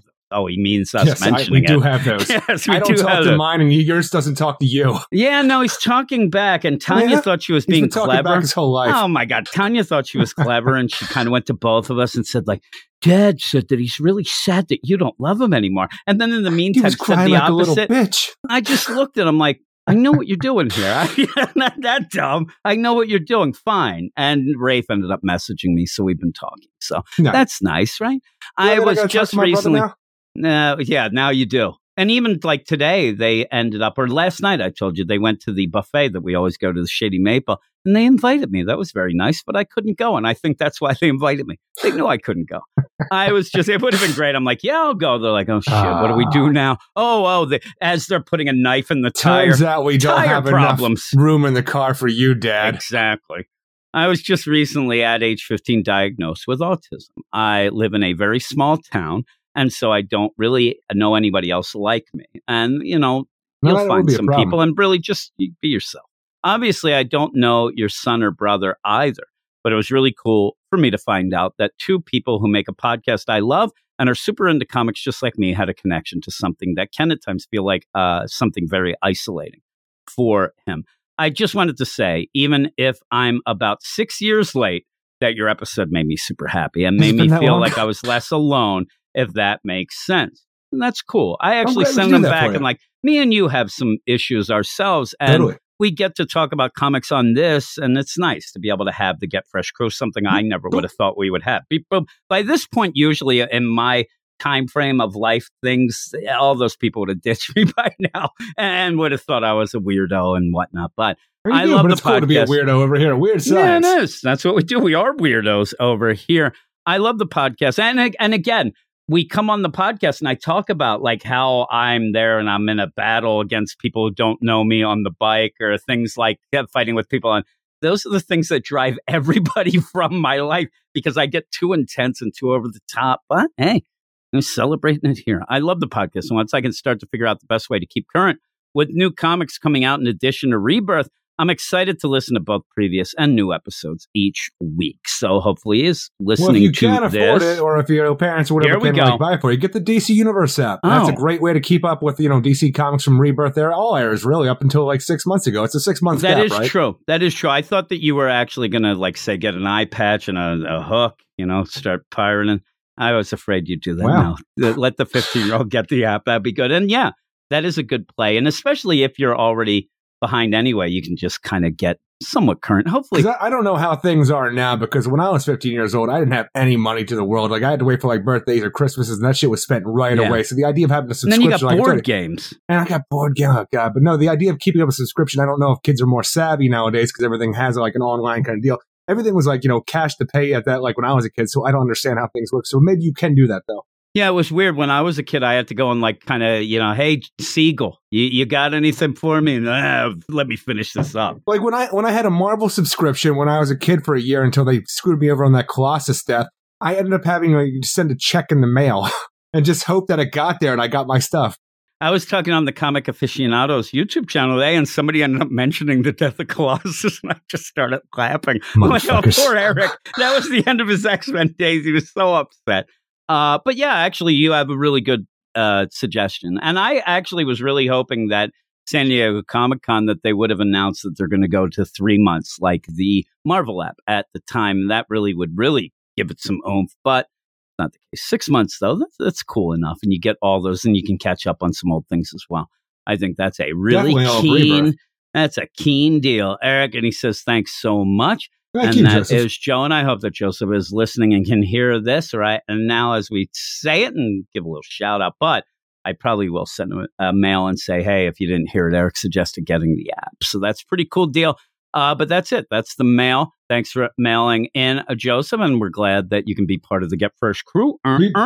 And yeah, a bunch of weirdos. That's what we are. So we're going to go off now and get a little weird with these books. I'm just going to keep saying weird stuff, Eric. You've been saying weird stuff all night with butt Uh, magic. well, I, I meant actually the word. I didn't mean butt magic. That's actually, and that's brown magic, if you will, as I learned about it. It's like between the That's white not. and the black magic, brown magic, Eric. Code Didn't brown we got. Adam t- this week? Yeah, that is, that is true. The brown magic. So we're going to end up going off and we're going to be talking about three bangers of books Nightwing, Flash, and the Catwoman. Well, he stares into the mirror, moosing up his hair. Blows kisses to himself, and he really thinks that tear is tear. Well, that's just Eric Shea. Looking for a star screen, or maybe a hubcap. Spends all his money buying all that crap. Well, that's just Eric Shea. And we are back with one Eric Shea. And Eric, I don't know if you know this, but It's time for meat and it cheese. is time for the I thought meat it just was time for meat and cheese. It's always time for meat and cheese, Eric, especially when. oh my goodness. I laugh when in between deals I'm thinking about, you know, the brown magic that I like to do, the little butt magic. And then I think of the idea at points when I say to you, why don't people take us seriously with our reviews? And I tell you, I know I why. I think I know why myself now, but we have three more books here to finish off the podcast. And, you know, you have a couple Bat Family books. You got a couple tie in, or at least one tie in to the big event. And we're going to start, though, with Nightwing. And I saw uh, a bunch of people, and with that, you know, I've been a little down on this Nightwing book mainly because of the progression, uh, because you haven't had much progression in the story. Heartless is kind of hanging out, doing not much. And then we finally did see him step up his game a bit and go after Blockbuster just, just to disappear again. Which is great, 'cause usually, it really rattled Blockbuster. yeah, it did. Uh, but really, what you usually get people kind of bite back at Tom King about, or Tom Taylor, I'm sorry, is the idea that he has kind of surface level politics. He ends up where people think he signals and things like that. And that does kind of annoy me at points. And there are parts in this that you kind of have to look past and say, okay, that's just what's happening in this. I'm not really that concerned. And really, my biggest problem with the politicking in, in this here, like Hippolyta does, if you don't know, Eric, the politicking, uh, is that I'm more interested in other parts of the story. And I really like seeing Blockbuster. And I, I love seeing Blockbuster rattled, rattled to the point now where he's stepping it up. And I think that this issue actually gets me a bit back on board with this book overall because you have some big things happening. You have some stuff, though, like I said, you're going to have to overlook some of the things and maybe some of the things that you might be annoyed with. But that's just me, Eric. It's time Like for the meat and cheese. Well, you know, Nightwing number 94 here, written by Tom Taylor, art by Gerardo Borges, Adriano Lucas, and Wes Abbott. So the whole deal is the cops that were caught on film wrecking up the Haven. The Haven, yeah. And and the funny thing is because we didn't really see a lot of the damage. A lot of the damage we was saw just fire said. and vandalism and yeah, smashing most up of the like fire that. was just mentioned. I'm telling you, it's like, well, you know, you have these fires being lit, and we had the this. background. Yeah, it was just more of the idea because there wasn't much until Nightwing came and just started beating people up, and so you end up where you know they Jim, were photographed. people, they, they were well, they're cops, and that's where people will, Now, will not kind of anymore, they weren't. fire back. Well, that's the thing. I think that mostly in this, where some of them might take the fall or whatever, I think most would probably have just been fired and they would just move on and probably But we don't be on a list where work. they would squeal. I, I ended up looking up some things, and the idea when you start out, and there's not a real way to tie in real world to the comics deal, but really what Tom Taylor likes to do, just like the whole deal with Haven and the idea with the kids who were out in the tent city. He likes to like mention things and then big events happen and then they get pushed aside. Like those kids just sleeping out in the open, Eric. I didn't like that even after the fact. But in this, it just seems to set up, well, we want to get Maggie Sawyer in here as police Well, it's not even that the idea where we have the cops are like being, you know, like uh, they're being like interrogated by the. But the idea that we're just saying we're going to like, you know, sc- like, uh, give you the screws here unless you tell us what's going on. But ultimately, these are small potatoes because we ultimately want to get Commissioner McLean, who is one of the right hand men of Blockbuster. Yeah. And so what you end up doing here is set him up in a very bad way that I really do think, and even at one point where Melinda says, Hey, I don't mind doing some entrapment now and again. I'm like, this guy's going to walk free. He's going to get a high price lawyer. They- You know, and they're just going to end up finding out it was entrapment, the idea of the filming and all that. I, it just is a But weird. even with that, you know he's not going to keep his job. And the most important thing in this, though, is that he is leaving right now. He's being told, "Hey, look, the freaking the DA, they're coming. They're going to beat down your door. They know that you're involved with Blockbuster and what happened to Haven. I need you to get out of town. I already have a like a airport ticket, like you know, airplane ticket, like in your name, uh, anonymously given and stuff like that. Get out of town. He's taking like passports, money, and even taking his documents that he has on Blockbuster as insurance and stuff like that. And that is the setup, though. He ends up getting like you know arrested while Nightwing takes him out, but Nightwing makes sure that he takes all the paperwork that has to deal with you know Blockbuster and his dealings, which will ultimately take down the network in general. Well, McQueen he might walk on all this, but eventually he's going to be taken down from this. Well, that'd be fine. And you end up, I don't know, because they take the blockbuster paperwork as if they're going to look through it and not really show it Oh, yeah. because how did they get it? But even so, here's where I'm saying this book has had a overall, you know, progression problem. You end up, the pacing has been real slow. There are issue after issue where we want something. So I don't mind pushing things ahead. But boy, in an issue where Nightwing is still chasing down McLean on the freeway as they are introducing Maggie Sawyer as the new commissioner. It's a little quick that you're not going to end up being able to do that. But again, I'll let it go because the pacing has been off and let's just get this going. We know, we know that he's guilty. So you really don't have to worry. But really, they haven't even really arrested him and they're already announcing a Well, no, new thing is, commissioner. he, he was arrested. We don't know how what the time jump is in between the whole thing, though. You also have to have a trial. You also have to. It's too quick if you rent realistic. It's a comic. I get it, and I like Maggie Sawyer And if we went here. through all that stuff, you tell me how boring it no, would that's be. what I'm saying. But maybe I mean I don't know why we needed Maggie Sawyer right now, right here. Maybe this will play out. But if she just disappears for a while, I wonder why we didn't do anything more. And even the continuity is a little wonky, saying that she was the commissioner of Metropolis. Yeah, it seems really the weird the idea that Melinda Zucco goes and brings in Maggie Sawyer because not even the idea of like the in world, but like Tom Taylor himself writing this. All right, here's you know Maggie Sawyer, the new commissioner of Blüdhaven, who was the former commissioner of, of Metropolis. I'm like, I don't recall that. I know she was in charge of the like the special crimes unit and stuff like that. But also, here's Dan Terrible Turpin. I'm like, it is weird bringing Dan Turpin back out of nowhere. It's going to be cool because he's going to knock some heads to clean up the streets because he's old school and that's the way he did things back in his day. It's going to be interesting to see that and just it's a funny thing though to have this because you have like right now in I Am Batman, all of a sudden like uh, Renee Montoya, the new commissioner of Gotham, she's getting offered a job in New York as the commissioner. She might not take it, but the idea. And then here's Maggie Sawyer. And all I can think about, Batwoman's fucked both of you. That's crazy. And you're both Yeah, commissioners is of different cities. And and again, here here's my problem. Like I said, the pacing deal, and I would have probably had a deal, but he's even in like you had in the Superman Son of Kal-El.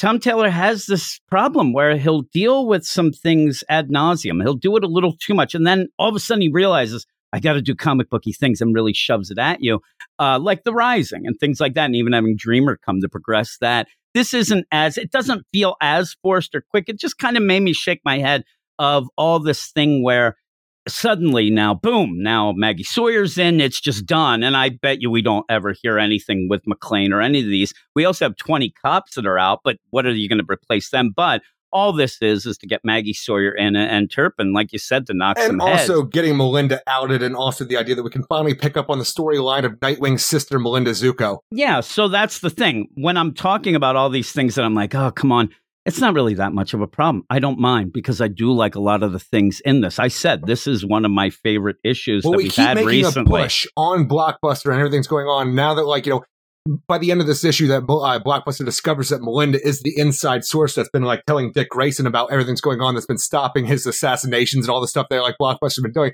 Now we have Blockbuster finally having some leverage to push back. Yeah, and and really, in a setup, this is a one of the better setup Or issues. Of, electrocutioner. I know electrocutioner. He's there, like doing the setup Just and the whatnot. idea that we have in this whole book, the whole thing is Melinda is on the inside, you know, working for Blockbuster as the mayor of, Blo- of Blüdhaven, and she's been alerting Dick Grayson, who she knows is Nightwing, to everything that's been going down so we can secretly take down Blockbuster. But as this is going on, and the idea where you just have, hey, uh, like you have Electrocutioner and Brutal there, but Electrocutioner, hey boss, why'd you do that? You know what? Electrocutioner, you ask too many questions that I don't want to answer. So when we have, we have He's like, I asked one later, question. He's like, as that's the, one as too many. inside person, like, I need to show you something, Melinda. And you're, you're freaking worried the entire time because we know what's going on. But when he opens up the door and you see you freaking electrocutioner tied up and beaten, like, this is our inside mole right now. He hasn't talked yet, but we're gonna make him talk. I'm like, oh god, poor Lester. Yeah, I thought this was one of those plays of like, you're going to have to sample the product. You're going to have to but put the a bullet worst in his part head. is Melinda totally screws everything up. yeah, why would yes, she do that right she the doesn't want an innocent man. Now, he's not innocent, but he's innocent of the crime that Blockbuster's going to torture him for being the inside mole in his operation. But the idea with Electrocutioner there in the room, it's like, all right, Blockbuster, leave it to me, Melinda Zucco. I'll get the answers out of him. As soon as Blockbuster shuts the door, she pulls the phone. Dick Grayson, Melinda Zucco here. You Yeah, know your sister. doing? I, I gotta tell you this. So, like the whole idea that she outs everything, who she is, her connection to Dick Grayson and stuff like that. And if for some reason Electrocutioner is able just to get up and shock her right there, like he's not even tied down. I'm like, why did you just throw everything away? And now Blockbuster knows exactly what you've been doing and that you're the mole. And for some, I just, she just calls Dick Grayson up and says, like, basically, hey, is this you, Dick Grayson? This is an unsecure phone line. It's Melinda Zucco. You know, your sister that's undercover as the mayor and really going against Blockbuster. And I'm here pretending to torture the el- electrocutioner. Like, why are you saying all that? You could just say, hey, it's me. Eh, Or, you know, don't say it in front of anybody, even if you do think you're going to save electrocution. He's still electrocution. But it's so weird because Electrocutioner is tied up in this scene. He's almost he's like tied up in a room that he's being beaten in and stuff like that. Blockbuster leaves, and as soon as Melinda starts talking, it doesn't seem like he's tied up anymore. It almost seems like he's in on the plan to out her. Oh, I think he this. is. I mean, I I- don't think he is. I think he is. I think he is because he's the one that blasts her. And then, hey, I think that the ba- the worst part is is that they're like, okay, uh, uh, electrocutioner, you're asking too many questions, so we're gonna do this. I don't think it's you, but I still want to punish you a little. I'm gonna beat the living crap out of you and put you in. He's like, okay, boss, what? do- You know, just a little bit. He just beats the crap Oh, out of him because he gets up and he's the one who stops her, shoots her. And then when you have him come in, her. yeah, I think that, yeah, and I think that I think he's fully in. I think Because that even Black full Blockbuster, what play. the hell? It's her. She's the rat. She called Grayson. And then like the idea, like you know, I'm very disappointed in you, Melinda. I'm like, what was the plan here? Just to, like the hope that she would call, like Yeah, I just I think maybe she would torture maybe- Lester a little bit. Here's the that's what I I think that the play was almost a sample of the product deal that you have Lester there. And hey, see what she does. If she doesn't do it, then I know that. But this went too far. Give me the blowtorch. I'm going to burn his balls off. Oh God, please! I don't want to All play All of a sudden, anymore. you have Electrocutioner. Blockbuster! She's doing it! He's yelling it. Please, please. He has Oh, like a safe word. Zucchini! He's yelling. They're You like, what are you talking it. about? Oh, it'd be great. And he's like, I'm not a great speller. Oh, no, it's done. Getting medieval on his ass. Oh, that'd be great. But yeah, you end up Because having even when she picks up those tin snips, is like, just leave it to me, Blockbuster. Talking about what, like, let's just say she goes and does something. It's just like, oh my God, poor electrocutioner. in those, do you think at that point, point? I'm looking at them, is she going to cut off fingers, do you think? Or maybe take out like teeth Further. or something? oh, really? You're going that? I mean, they are like shears. So I guess at one point I thought they were like clamp type things, but yeah, you're taking fingers and You toes really are a and maybe dick, other things. Yeah. You We're going to get a shocking development here, there, pal. Uh, but with that, let's see your lightning rod. I don't know, Eric. I don't know any of the other jokes that we'd use there, but she done messed up. I mean, and and to make that a cool cliffhanger because we do like Melinda, we want more Well, not only her. do we like Melinda, thing is, I think, how can we even like Melinda? I like the concept of Melinda. It's just we know Well, we nothing had about a her except for at one point in time, Dick Grayson's father went and banged her mother while he was on a break. I didn't love that, but that, that's fine. But yeah, so you end up where she's in big trouble, and and it's a well, like I said, and I started to say earlier, it's one of the better put together issues. Even though, like I said, some of the things I think were pushed too, Oh, it's a Taylor issue. It flies by. it flies by, but you do end up getting your action. You do end up getting Dick Grayson being, you know, great old Dick Grayson, you know, always winning the day or whatever. But with the Melinda Well, you- stuff, is good. Dude, you get Nightwing on a motorbike, getting a chase going on, and even the idea of playing chicken with Commissioner McQueen's Yeah. car on a motorbike. I swear to God, when he let that bike, motorbike. I swear to God, Commissioner McQueen was dead in that car. I'm like, Yeah, what did you so do, did. And then you get a kiss there. You get Haley. You do get You get everything you want. Yeah, you do. And then I swear to God that the biggest incriminating evidence Haley eats. So then, you know, that's a She problem. just, she just slobbers on a little bit. She's and fine. you get a a mention of Blockbuster being freaked out by Heartless. Hey, this guy showed up. I don't know what the hell was going on. like, we're not perceived as strong anymore. Some guy came into my home and wanted to take everything away from me. We need to up the ante and make everybody afraid of Blockbuster and what we stand for once again. Just the idea that he is losing control of this city and he's not going to stand for this shit. I'm like, oh, yeah, you are rattled. But now he has to leverage to fucking fight back with Melinda. and with this, uh, you don't have the normal Bruno Redondo art, but I think that the Oh, art's really fine. Good in great. this. Yeah, and I like the love the scale of Blockbuster when he's there sitting with Melinda's mom, but also with Melinda in the limo. Like he is so freaking big and imposing. And even that, to see him freaked out by Heartless, that that's a big deal. I like where he has that coffee or tea cup and it's like this little thimble in his hand. Uh, but yeah, he ends up at the end like, feel oh my god, espresso. Exactly. And it's like me, Eric, with anything. I'm a big fella. And then you end up where Yeah. she had called Dick Grayson and the phone kind of is still the lines open and he picks it up and he's like, Hey Dick Grayson, you're gonna be in big trouble now. And I got the Melinda and there's trouble going down here. Because the whole play was some of the people, because they did their due diligence, that they said the the apartment building before it blew up, people were evacuated before the explosion. So somebody tipped them off. We we we went and talked to some of the tenants of you know And you Dick would. Grayson's I mean- apartment building. He said that they alerted before it, so he knew what was going on. And the only people that knew what was going to happen is you, Melinda, and the electrocutioner. and I trust you. Yeah, yeah. And I, I would even say that at the end, I think that he might be a little upset. I think that he kind of likes Melinda. He is mad, though, he says. And that's also the thing that leads to this. He ends up getting Melinda's like, what's up with this Maggie Sawyer?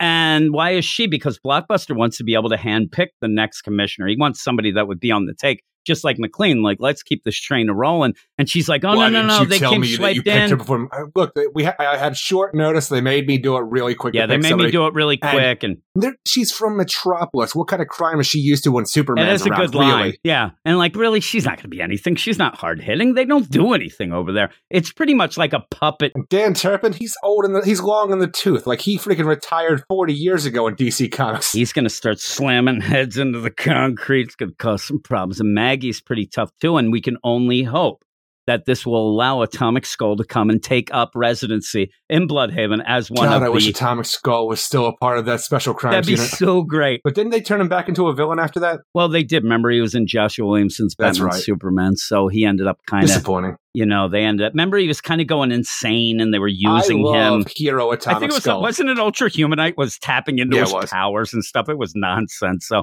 oh, uh, I'm telling you, Atomic Skull is a redemption deal of the Metropolis Special Crimes Unit. Was one of the best ideas that we had, and it was so goofy and fun that it was just awesome. But I don't think we're going to get that. But with that, Maggie Sawyer's tough cookie. Oh, yeah. He's going to start smacking. He's going to start Maggie doing. I think he's dead. I Turpin think that well. he's going to. Yeah, I think Turpin is going to get involved. Well, the thing is, if Tom Taylor is going off of the Batman or the Superman animated series, whereas I always think of when I think of Dan Turpin for some reason, but the idea of that, even in that, he died. Darkseid murdered his ass in a freaking kids cartoon in yeah, the I think 90s. So Heartless is going to get him. if that's what he's planning to bring it back with the idea of like this nostalgia for people who enjoy that coming back like that, maybe he will end up getting killed. Yeah, and maybe this will get some, you know, other characters, and maybe we do have a Batwoman show up at, out of nowhere at points or whatever. I That'd be kind of cool Maggie. as well. That'd be kind of cool. She keeps Remember driving. when we were engaged and then that vampire put her hoodoo on me? yeah, really. Yeah, remember when we weren't allowed? She's just driving slowly past the apartment or the precinct. I just want to make sure you're safe. Who you interrogating tonight? I want to make sure. But yeah, this that's I like Maggie. Who Sawyer. you putting the screws to? Because it ain't to me. yeah, really. And I, I said, I thought it was a little. I mean, they're really Kate cha- Kane they're voice. chasing them down, and they're already energetic. But I don't mind it because I do like Maggie being that, and a lot of the books seem to be rushing to things at this point to get things done before you get to the end of Dark Crisis, even and stuff. So hey. If the pacing picks up, if we get Heartless next issue and get a lot of things, Melinda, that's a great cliffhanger. I'm in. Uh, what would you give this? 7.5 out of 10. Yeah, I'm an eight. I, I seem to be about 0.5 above you on most of them. But yeah, I was surprised because I have been a bit down on the Nightwing book, and this one, I, I like this. I still think it's really good. I'm telling you, you're going to get all you good, but the pacing is everything's fast. and Everything has to be crammed in here for like, here's a taste of this, here's a taste of this, and let's move on as quick as possible. Yeah, again, I'd rather have this than, and even when they didn't do anything, the pacing was always quick. So I didn't need, you know, more of let's clean up graffiti from an Alfred statue. Yeah, you, you had to have that, but I like The this. entire blockbuster network was taken down by some cops graffitiing an Alfred statue. Yeah, I mean, and again, that's what happens when people start being assholes. I mean, that was never a block. Blockbuster's probably furious about what that was and what that even meant. The I'm idea, sure Blockbuster got McLean to do that. probably McLean doesn't seem like a guy who does stuff on his own. that guy's Captain Obvious, so he's like, Sure hey, let's do that. I love the idea that the motherfucker's going on the run and he has to put on his commissioner uniform to freaking go on the run. I'm like, what are you doing? Stop it. Be incognito. he took lessons from Artemis who is on the, the rails doing the hobo chili, but she's dressed as Artemis. Like, come on now. Not a lot of clothes in her size. And, and you know, he, their Captain obviously, like, oh, I could just imagine he would have gotten away, but it took him a while to get everything Hey right. there, Commissioner. Look in there. Here, let me tighten that up there. Let me go there. All right. Everybody just kept wanting to say hello because they recognized him as commissioner. Yeah, really. They're all yelling, "Hey, Commish. He's like, "I do not know who you're talking about. That must be my twin brother." That's what I did at the Wawa the That one was a great show that I used to love to watch. The yeah, commish. the commish. Like, hey, you got some hair there. Well, way to go, thing. Ah, yes, Eric. But we'll move on to the next issue, which is one of your issues. What is it? The Flash, number 784, written by Jeremy Adams, with art by Amancay Nahuelpan, Jeremy Cox, and Rob Leigh. And in this Dark Crisis tie-in, we're continuing the search for Barry Allen in the multiverse. And previously we saw that our team of speedsters were separated because Wally's kids could not behave themselves and went and screwed everything up by going jumping in the freaking multiverse was it that, first. or did we reveal that it was Mr. Terrific made too many bracelets? not enough bracelets at some points because what happened to Jay Garrick? That's true, but still, yeah, why have that other one? In our search for for Barry Allen here, we have teams that are split up, and at one point we have Max Mercury and Jesse Quick in a Mad Max weird thing. And it's weird because the idea of bringing the Infinite Earths back for what we're doing in Dark Crisis right now, it seems like this is one of them, just because. What Mad Max Barry do we know that's actually in the multiverse right now? Because I don't recognize this world, but it's just the Mad Max Barry world that you know Jesse Quick and Max Mercury have to go and you know save Barry from.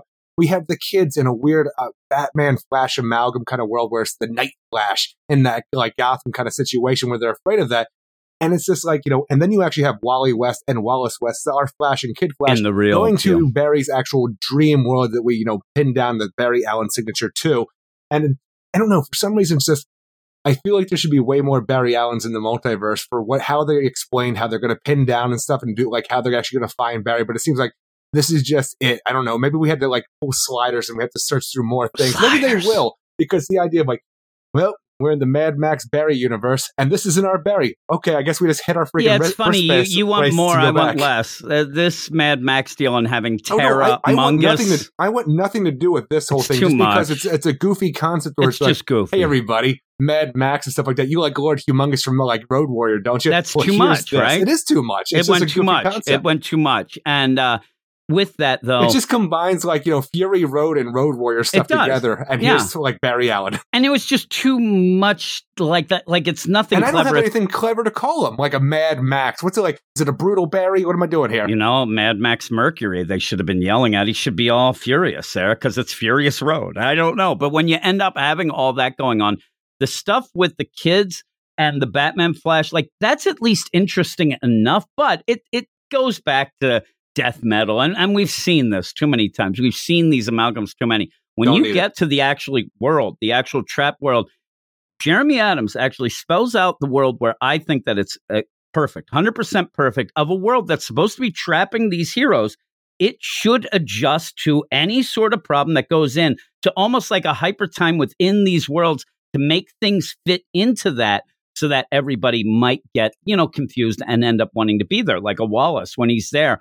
I think that that is really well spelled out. And I wish that we had those in the Young Justice deal and also that Tom King nonsense that he did with Superman and Superboy, where you have a world that's supposed to trap them and it's supposed to be these dream worlds. Well, make that world, you know, malleable to anything that would happen so that you keep trapping them. But these heroes are smart, eventually will figure it out or whatnot.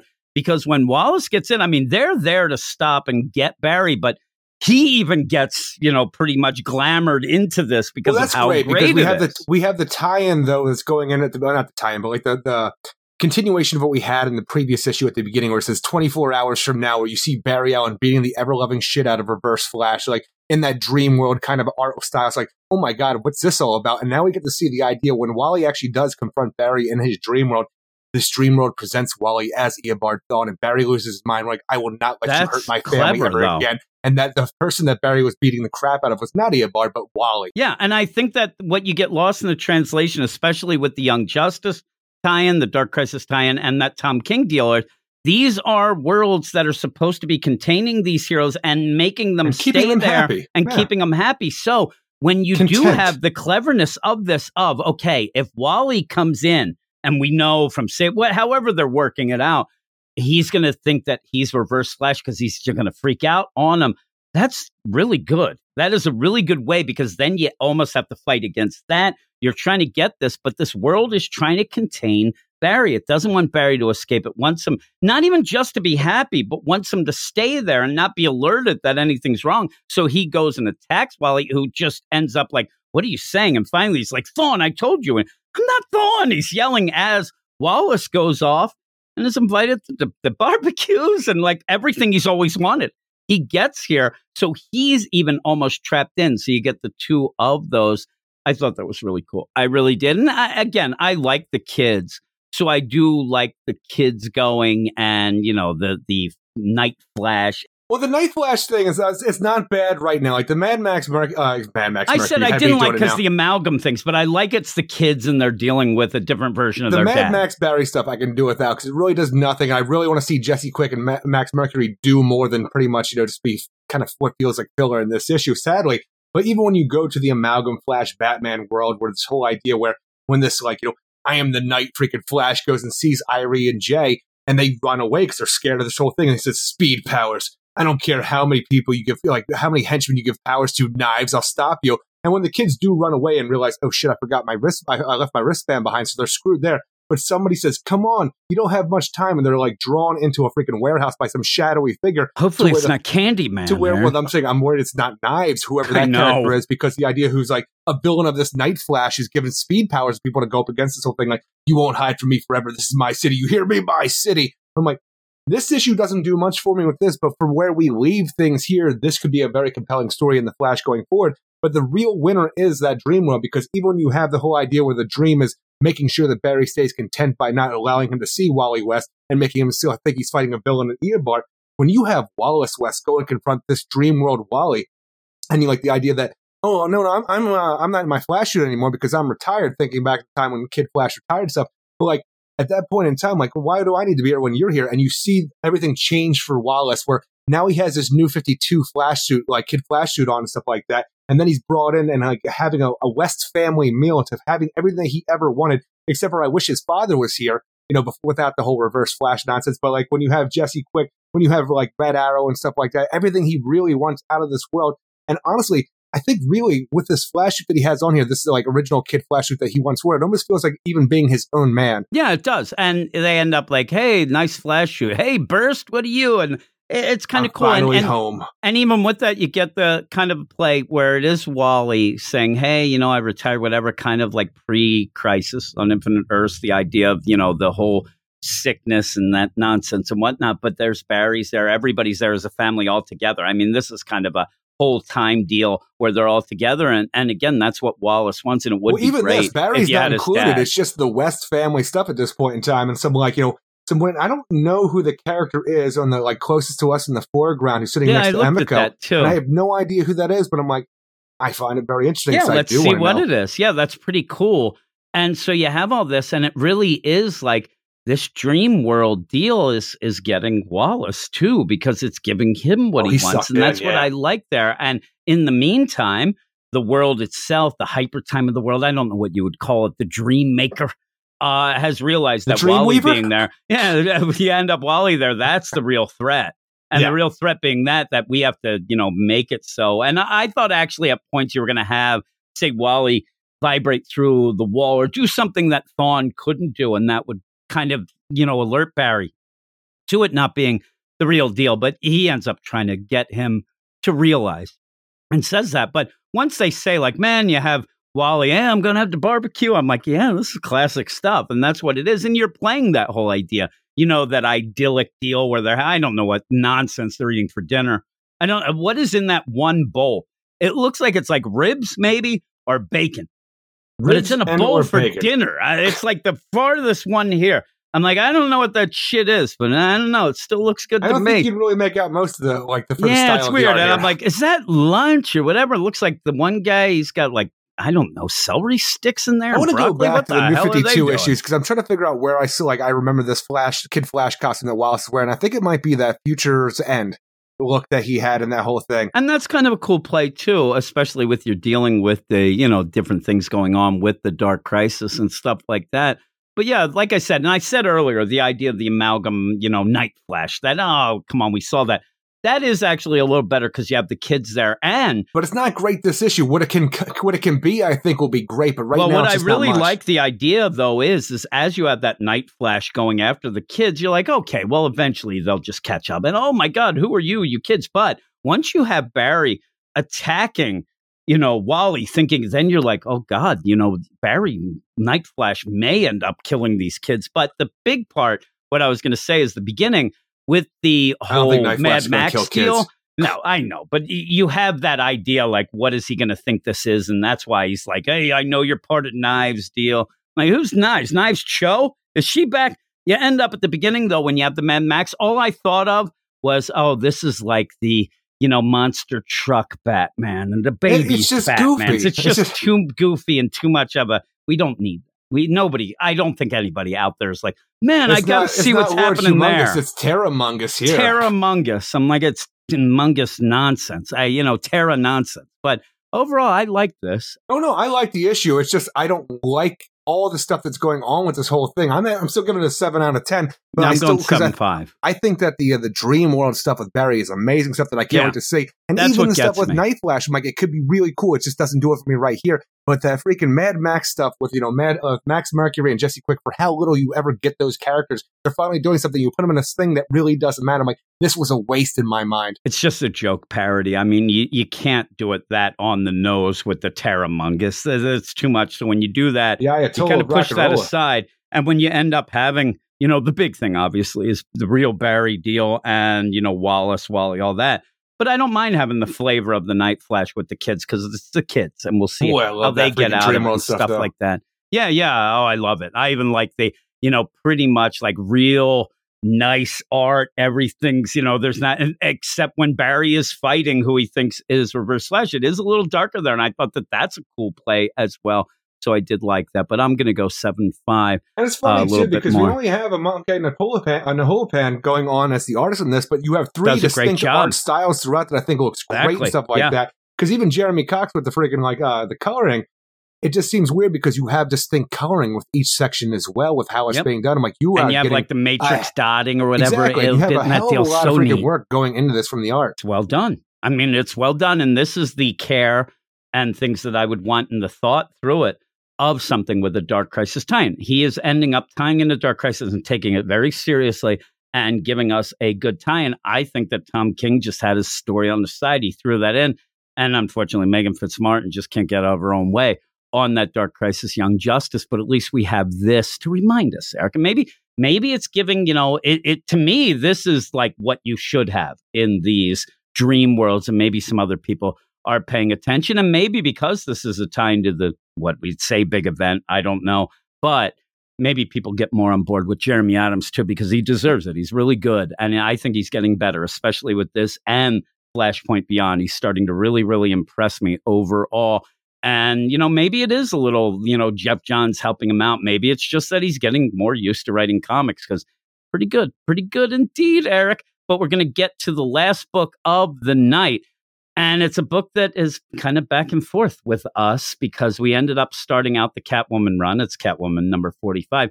Tini Howard jumped on and really was tapping into that underworld deal of Genevieve Valentine that we had back in the DCYOU before Rebirth, doing Catwoman as a smart, you know, Catwoman going against crime bosses, playing them against each other, being the smartest gal in the room, and things like that. family. Yeah, and then all of a sudden, hey, let's team up with Harley and get really bad. I mean, And really bad. roller rink stuff with Red Claw. If you and really, you don't need to mention Red Claw in this issue out of nowhere with the Batgirls. I think Oh it wow, was. you know the Red Claws and she's a ladies? Please, I'm mad. I know the Red Claw. Seriously, I told her to lose my number, Eric. But you end up Most people do. Why where, wouldn't she? yeah, I mean, the, can you lose something you never had? I don't know.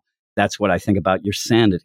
You end up though with all this. If you ended up telling me that out of nowhere, hey, I heard this rumor that Tini Howard didn't write the last two issues. She ended up having it being done by. I believe it. feel like I believe it because it didn't seem right. Now this is getting back to what we had before, which is kind of odd. I'm glad we are. But it is odd to have that little interlude of two issues and then just come back to this. It did set up, oh, the Bat family and whatnot. I still, I don't know. This issue, by the end, I think it was a bit overlong. When we said that the Tom Taylor issues fly, This did not fly for me. No, it no, ended up being a bit of a a bit. slog by the end and dragging because you kind of get the concept. But some of the things I did like. It took me a while to understand the concept because every turn of the page, whenever the Catwoman seems to be doing something new here, it almost seems like you're trying to tell me in a long-winded explanation how things aren't exactly as I think they are, and then all of a sudden, yeah, like, I'm with oh no, they are. I'm like, God damn it! Why are we playing these games? Human trafficking. That's all you need to know. Yeah, it's one of those weird comics that you have a very basic story. Now, again, it's kind of what happened with that Harley deal.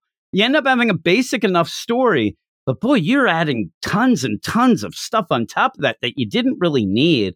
But she does interact with the Bat family. Some of that is good, some of it's not as good. But I like the the, only time it's Nightwing. good is when Tim Drake shows at the beginning, trying Yeah, to like talk Tim. about how while Catwoman's away, he's been patrolling the docks while she's away That's and okay, and messed and up. the idea that he exactly he messed up to a degree. He doesn't understand how to do things the way that Catwoman wants well, them done. he- she isn't playing along with them, so he has no idea. He's doing But the idea, he is fine here. Everything else, when we have the I Bat didn't family mind show up, we are. The thing is, we're tying into other stuff that we're doing in the DC universe. And while I usually find it great because you feel like you're in a lived-in universe, then when you have the idea that Wonder Woman, um, Wonder Woman, Catwoman during this battle on the docks ends up taking a bullet shrapnel into the leg, so then she has Valmont go back to her place, or just a weird League of Assassins unused freaking building or apartment. It's a weird call out that they do here.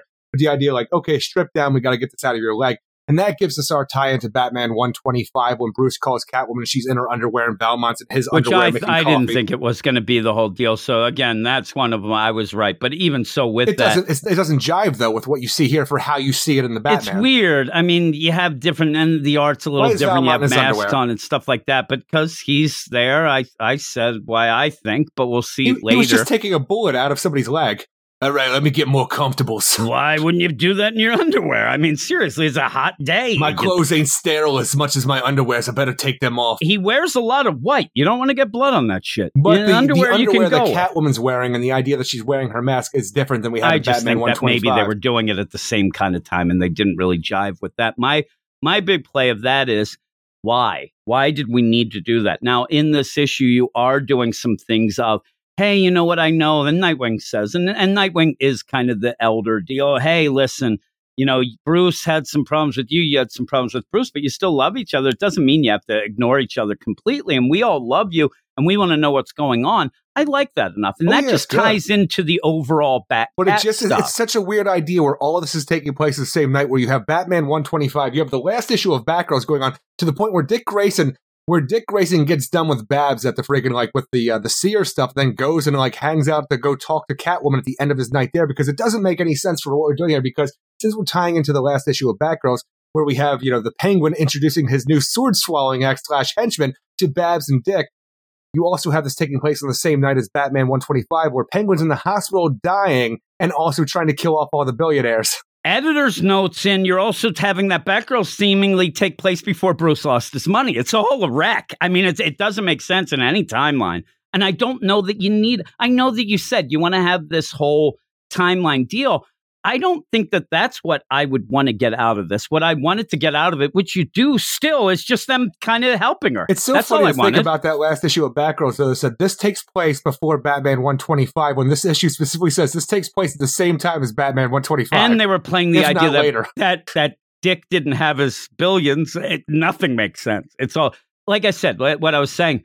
I think that what I wanted in this, and I think you do it, but why are you trying to narrow it down? Because all these books are all over the place. I just like that the Bat family, sans Batman, are there to help He Selena, or at least check up on her and, and go and you know do that. And Tim Drake, it's classic because what Tim Drake does is that classic where a cop thinks that, oh man, I just took down that drug dealer, and then the FBI comes in. You just ruined our case. We've been working on this for three years. That was our informant and all that stuff. And pack it up, boys. And I do like that. I took out the accuser. The accuser were keeping this place clean on my order. And and even then, it's almost like the idea of like uh, introducing like frogs to Australia, but it's taking away the youngest, and now all of a sudden everything's gone to hell.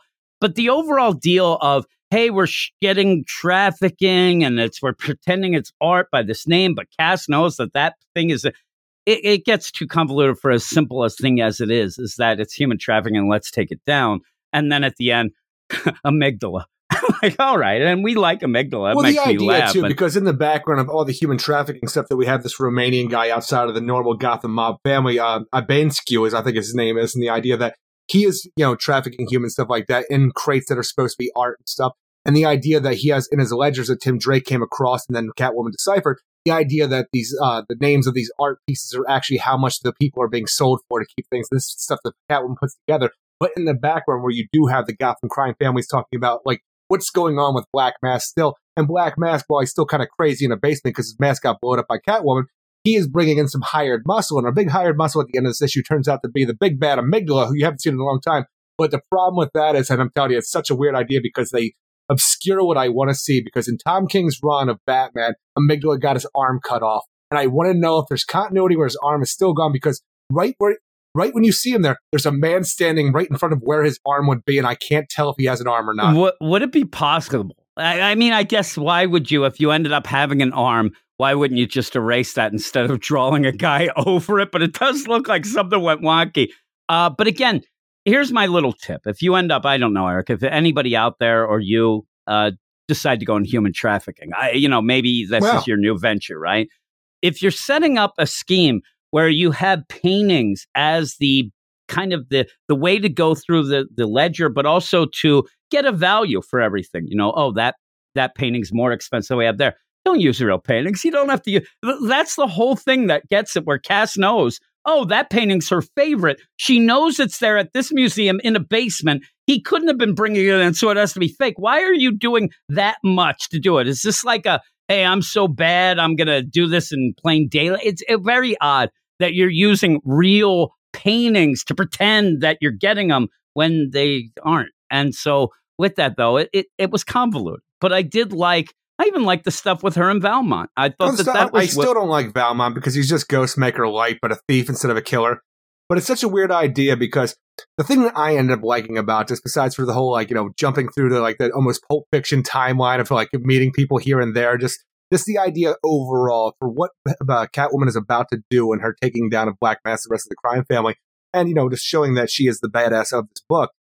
She knows she's going to get her hands dirty, and she will not have the Bat family intro- like brought into this, or even the Alley Town kids, because what she's about to do is going to get her real dirty, and she doesn't want to take the innocence away of these other people like and these that. other heroes and stuff like that, because she is about to go down a dark road, and because of that, she's not willing to do that to these people. But Valmont, he's already dirty, so that's why Valmont's going to be sticking around and helping her out. I mean, brown magic. But he's a killer, but because Catwoman calls her out on the, him out on this, he's not going to do it anymore. He gives a little like Scout's honor kind of deal. I'm done with the killings. There's one thing that I don't need to see anymore in this, and one thing that I really need to see. The thing that I don't want to see is once again, it's the okay, we're going to get sexy Selena. She's going to pretend that she's a dancer. I mean, we've we've seen this already in the first arc. We don't need to keep seeing that. But what I do want to see is when you do have the Bat Cat get together, and there's Valmont on the one side, and there's Ghost, and they're just looking at each other like, "What the fuck are you?" Oh, they're gonna You're each other, me. you know. That'd be so great. And then you'd have them pointing at each other like the Spider Mans and stuff. And then they're inside right? each other. Uh, yeah. Well, that's when you've realized the coffee was actually for the Ghostmaker, Eric. It was not for the Selena. Um, but overall, it's okay. I, like I said, it ends up being a Continuity bit of a slog. It's there's continuity problems, and even if you can get past that, the issue ends up just it, it keeps extending. I checked the page count so many times in this. I'm like, page 15. I'm like, I really thought this was oversized at one point. It just took me a while to get through because you're jumping back and forth and everybody's yakety yakking. But you do get enough and you do see, you know, Valmont. Like I said, you're trying to get him more in the fold. They're not doing the the dirty, right? They're they're just they're doing, Doing the, the thing, dirty. doing the No, dirty. the thing is, with all the problems that I had so far, one of my biggest problems though with tying all these events in, like showing that Catwoman is a part of Gotham with the rest of the Bat family and everything else that's going on in the DC universe. While I normally like that, while this ties into the last issue of Batgirls, where we're taking out the Saints and stuff like that, when we have the one Saint there who's all tied up, it, it- like it actually takes away the what the Batgirls is accomplishing in the previous so, issue by Catwoman telling, "Oh, and by the way, watch what you're doing because this guy has a camera, which was a big part, like plot point of the previous issue that the Batgirl said this happened because of this." And now we find out in the like you know the shadows of this whole thing because nobody talked about Catwoman and that Catwoman was the real hero and informed them on what's going on. I mean, legit, you could just have them help each other and not get that specific and still be pretty good. Like, oh, when would that have happened? Oh, it might have been after that all, all the freaking there. Batgirls want to talk about is how cool Catwoman is, and oh my god, you saw the red claw. legendary. Yeah, high five. But you didn't need like it's almost like one of those things where I said at points where Bendis will be like, "Oh my god, I'm going to really blow their minds." When he didn't have to, and he messed up. I said that sometimes you'll hear podcasts where if they don't know something or whatnot, but they bring it up. We do it all the time. Like we don't have to do that. Why did we go that far? And I felt that in this a bit with that continuity deal. You didn't have to nail it completely in continuity because at the end, then you'd say, "Oh, it's cool that they're all connected. Yeah, that's fine." But it doesn't make sense. but the coolest part of seeing all this different stuff with the Bat Family in my mind, besides for Tim Drake, which is actually the coolest part, but seeing Tim Drake's Robin Psycho, because how often do you get to see that? Yeah, that is true. I, I just like Nightwing. I like where Selena comes in and like, you look like you're gonna, you know, waiting for your potential stepmom. I'm like, what are we talking about here? I know we're I want to know more. Oh, more. I get it. Yeah, it was pretty cool. And you know, their talk I thought was uh, a nice deal, and, and trying to get her and Batman to at least, and and Batman does call at that point. We see that other side of the connection. So I, I would like to have two things, you know, of that. I'd like to have, you know, a, a, just a them being together a little. I don't need the Batcat fully, but I'd like to have them do some things together. And please get rid of that, you know, armpitless costume. Please get Yeah, get a not a better costume. I hate that. I'm looking at it right now Talking when about she's hanging out toxic Steph. nostalgia and Dark Crisis Young Justice week, but all I really want is to go back to that purple costume we had You'd the like the 90s for purple Catwoman. deal? That'd be I love that fun. costume. That'd be fun. She's like, uh, she goes to Steph, like, I really like those colors that you wear, and boom, you have it. But yeah, at the end, it's okay. I thought that it was just a little bit over the top, overplayed. But we're getting back to the crime family stuff, And stuff and we'll want. see how that plays. That I do like, wasn't and goofy. also no, and I, and also the idea of amygdala. We want to see the continuity there, but that's pretty. I cool. do. And how often do you get to see Amygdala? Yeah, and also I like where you do have, you know, Selena telling Tim and even Dick, like she does get a little gray area going on. And, and, you know, she's working with Valmont and stuff, and now they're aware of that. And she doesn't. She basically says, three people help me, me, myself, and I. I don't want to hurt people. I don't want to end up getting them hurt or, you know, taken down because Don't get your stuff, hands dirty. Like and and again, this stuff in in my mind, the crime family stuff, yeah, Black Mask gets a little, and amygdala kind of pushes it, but the stuff with the crime, that's her thing. Let them go and do their thing. So that's pretty cool. just like Uh, the amygdalas her yeah, things. yeah. I'm telling you, it ends up. I say this, and you end up having amygdala, and you have Black Mask. But I do like the Boy, crime Black stuff. Mass is always the biggest threat to uh, Selena Kyle in my mind, her biggest arch enemy. Yeah, and we have, and I, I forgot his name now, the son of Tommaso. Uh, he's Oh, is it in here as well. Yeah, Dante, and I like that because I thought that he was done. yeah, he's and almost I like still the man, like the man inside, almost like a mole for Selena, which is playing and it's okay. weird because again, you could skip the Harley issues. Just go to this one I wish we and had. just get the idea. Hey, they kind of caught up with the Bat family, and then just pretend you know what the oh, Red I'm sorry, it's not deal Dante, it's That's it. Dario. Oh, Dario Dario, you're right. Yeah. Again, there I go. I said, why bring? But I did like seeing him again. I was glad that was one of the things I was afraid that we left behind, eh, seemingly like a editorial edict of we got to get goofy with Harley shit in here, which was very odd. It's like the worst thing that could have happened to this book. We had such really great momentum. Yeah, it, it did. And it seemed to cut short that last deal as well. These two issues, if you would have had that first arc have two extra issues with that, with Dario and his dad and thing, it would and Black Mask going nuts, we really were enjoying it. So with that, I even had people questioning in the Slack because I said this issue, it's not there yet again. You're you're trying to build back up to where we thought it was, but it's it's getting there. This is better than the Harley stuff. So overall, I'll start out the scoring. I'm going to give this a seven out of ten, I'm maybe even a with you with six five. Maybe a 10. se- okay, I'll go seven then. Yeah, I think the art's great, and I love that we're getting back on track. Some of the stuff was heavy-handed. I thought the way they were describing what a uh, a ben, uh, what is his name now, a Banskew is doing with this human trafficking, and also the continuity is a mess. But I like where we're going with this, bringing back all these different characters and showing us how Selena's going to play this and not be a part of the Bat family going forward, and why her reasons are behind that. two things that screwed me up this week. I'm sitting there trying to pronounce that name. That screwed me up. And the fact that Zatanna and Zatara have different ways to say backwards magic, it was warping my mind, Eric. It was ridiculous. The one went like right to left, the other went left to right. And I'm Yeah, like, didn't oh, notice. God. Yeah, yeah. And uh, anytime you have that, I'm like, go down Kronstune. Ultimately, it never matters. Just let the art. no, the it talking. doesn't. It doesn't. But I'm like, why can't I read this stuff? Where's the mirror? And then you get the Catwoman. Well, why can't I I'm there read with this? Google Translate. How do you do this? They're like, we don't do backwards magic, asshole. That's what it said to me. I'm like, why are you saying that, Siri? But that's not Google, Eric. So I don't know what dream world I'm in. Maybe with Wallace West. But with all of that, what is your book of the week? My book of the week is Batman the Knight, number seven. Mine is as well. And I actually put for the Patreon, I wanted to see maybe something that we do each week where I put up a poll, you know, like a Friday night or whatnot, of what everybody's book of the week is on the Get Fresh crew. Beep Beep boop boop. on the Patreon. So it's something that you can get. Everybody's say. involved with that. And I even put up, you know, stuff that we don't talk about just in case. And maybe that would give us a hint of what everybody likes or something that we might not future. like and whatnot. Yeah. But they ended up picking uh, Batman Superman World's Finest, which is a good Yeah. pick. And that's a book that most people like. And I really thought at first the Flash was going to win. well, we know that the, I was going to say the Flash is very popular with the Get Fresh Crow.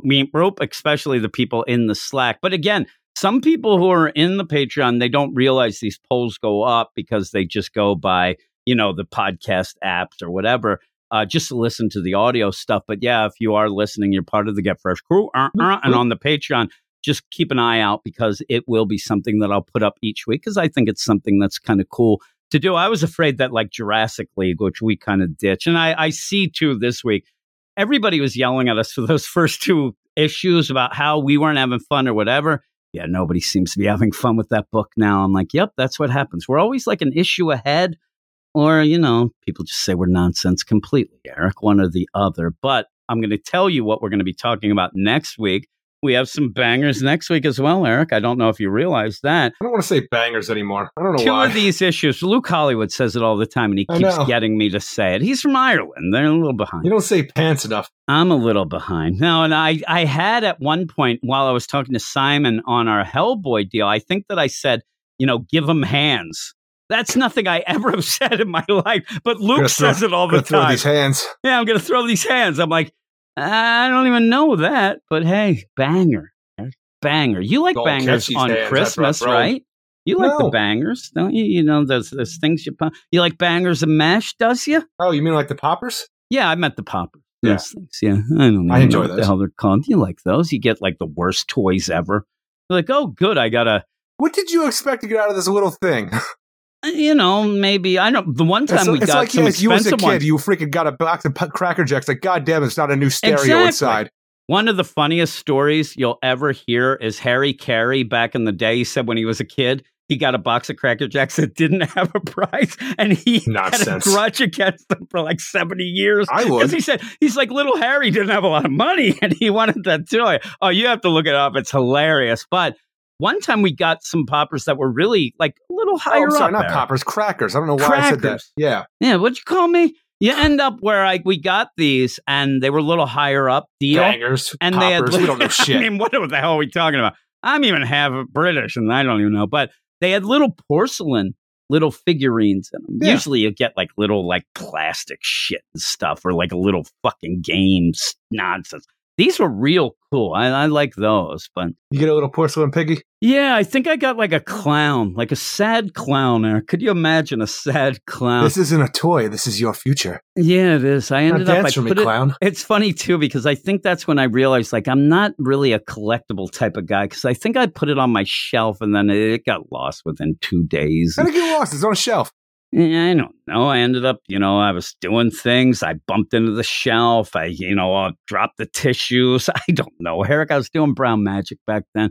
Also, I, I laughed today because in that uh, in that comic aficionados podcast deal or, or YouTube, everybody's talking about all the comics that they own, how many they do, and I'm like, yeah, I don't really have much at all. I'm not a big collectible guy, but you you like the toys, right? I love the You're toys. the toy guys, you do.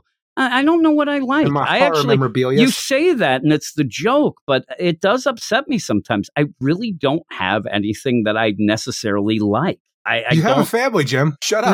No, no, I, I'm beside. I'm talking about like fun things, not you know like a ball and chain or something. You know, have anything that I really I'm not like talking about or the anchor of life here. I'm talking about the idea where here I am. I like the black pink. Nobody will talk to me about the black pink. They end up having a virtual concert yesterday. That's they, fine. They You don't need to talk to introduced the their, people They introduced a new song, and then Especially nobody me. to talk about.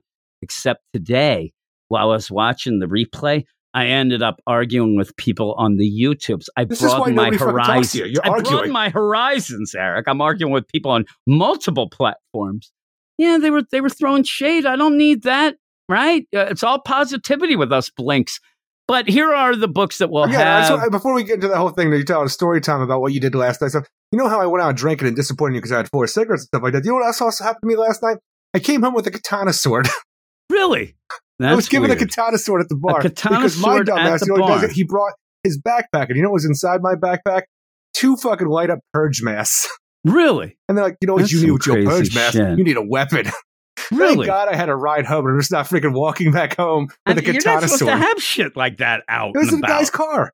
Oh, there he goes. He's like, and hey, Eric, come out here. Right, and this is on, a Ed? friend or just some guy you just met? bartender. Oh, really? Well, you got to ride home and have a a katana, sword. I'm like, the thing is, I was about to walk home and nobody would let me walk home with my purge mask and katana sword. That katana would be crazy if, like, you find out now that that he actually murdered somebody, and now you are you have the murder weapon, and you are going to be in trouble, Eric. You better watch out for that. the mastermind right there. They're like, I don't know, this guy with a purge mask and a katana sword, and he's That was my Eric. Friday night. Holy moly! I got yeah. toe up, smoked, had a purge mask, and brought home a katana sword, and I have no idea what I'm doing this shit. I ended up starting to watch the Blackpink virtual concert, but then we had to record. So then when we got done recording, I edited and got yelled at in a guttural yell that I still thought was from hell about not getting a it was. air conditioner for my son Logan. And yeah, and I even said, and the weird part is when I went to him, I'm like, Logan, you know that we talked about this air conditioner. We did. He's like, Yeah, Yep, I Pop. know. Mom just got mad.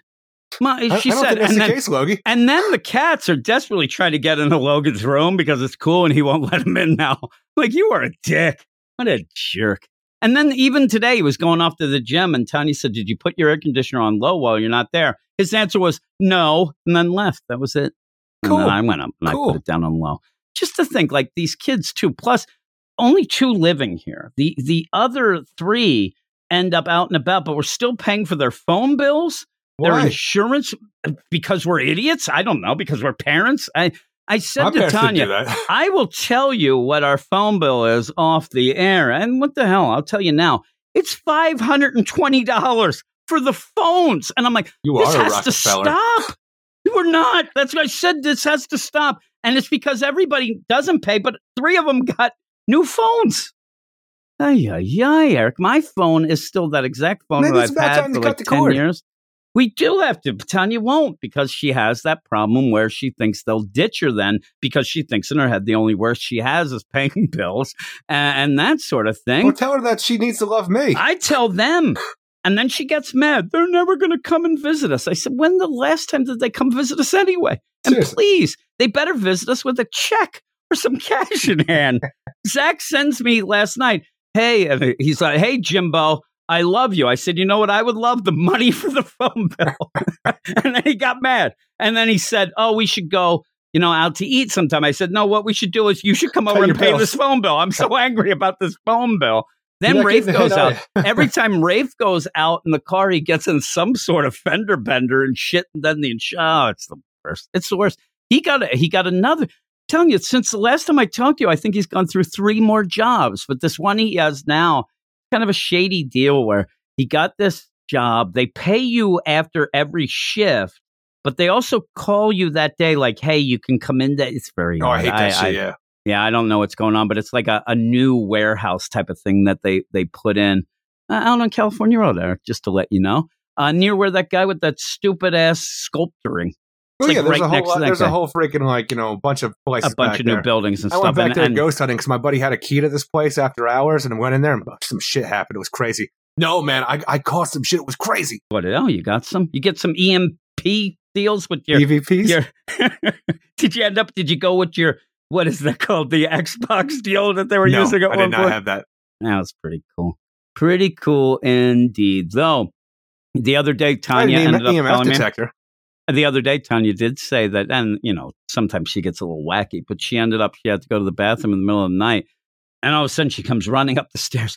Oh my God. Oh my God. I'm like, what's going on? I saw that kid on the stairs. Jesus Christ. And I'm like, what's going on? Yeah, because we seem to have this ghost kid that might be Zach and a temporal difference or something, Yep. you said.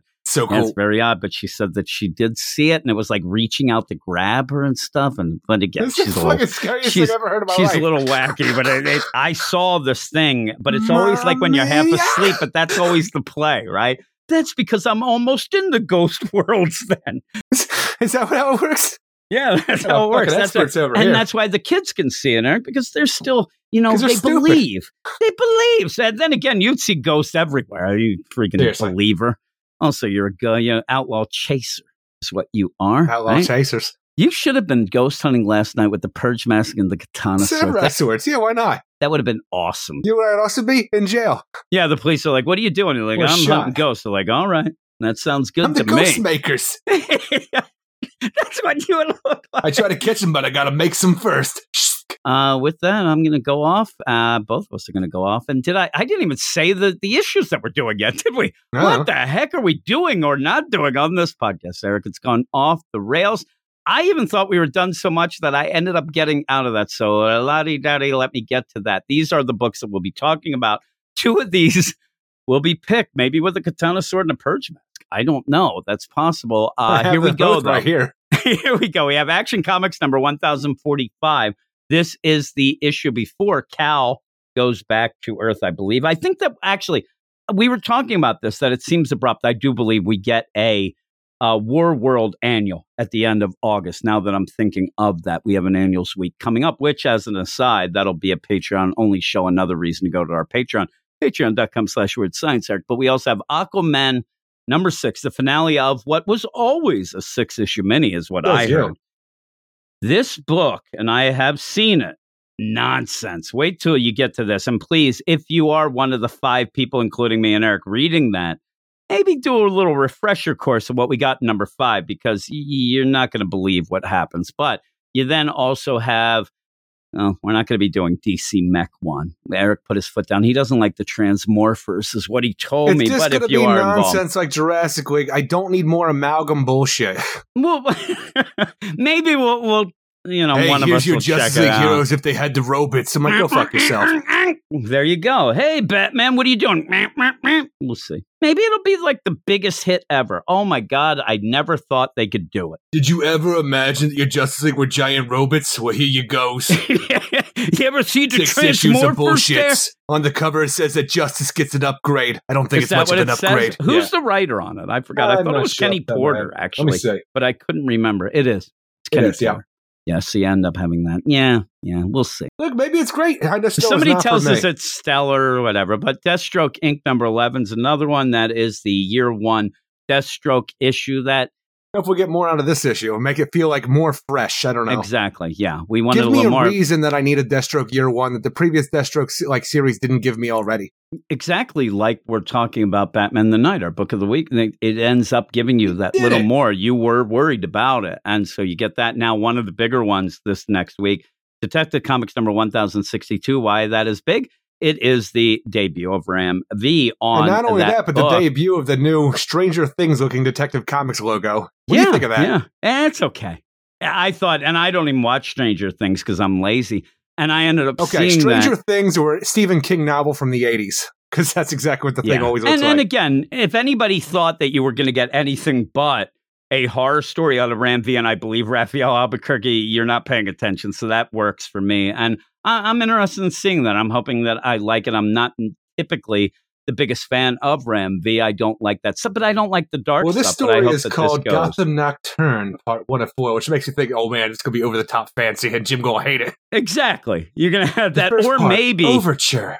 vampires. Maybe. the new era for detective of the for the detective of the night as we introduce award-winning new series writer Ram V of Catwoman, the many deaths of Laila Starr, the That's artist extraordinaire Rafael Albuquerque, American I like Vampire, Rafael Super- Albuquerque. Me and you Superman, like Batman. Together, they'll be turning Gotham into a tragic yet beautiful gothic opera for our eyes and ears to feast upon. Uh, unfortunately, it's starting to remind me a bit of Dead Men Forbidden Love. that was a book that I did not like at all, you and Reggie. But remember when we used to talk to Kirky? When Oh, we, yeah. we talked to him a bit, we like him. Harley Quinn number 17, Stephanie Phillips with the verdict deal, which seems like it should have ended like, hey, you really ruined that for me. I will I give you nothing. that.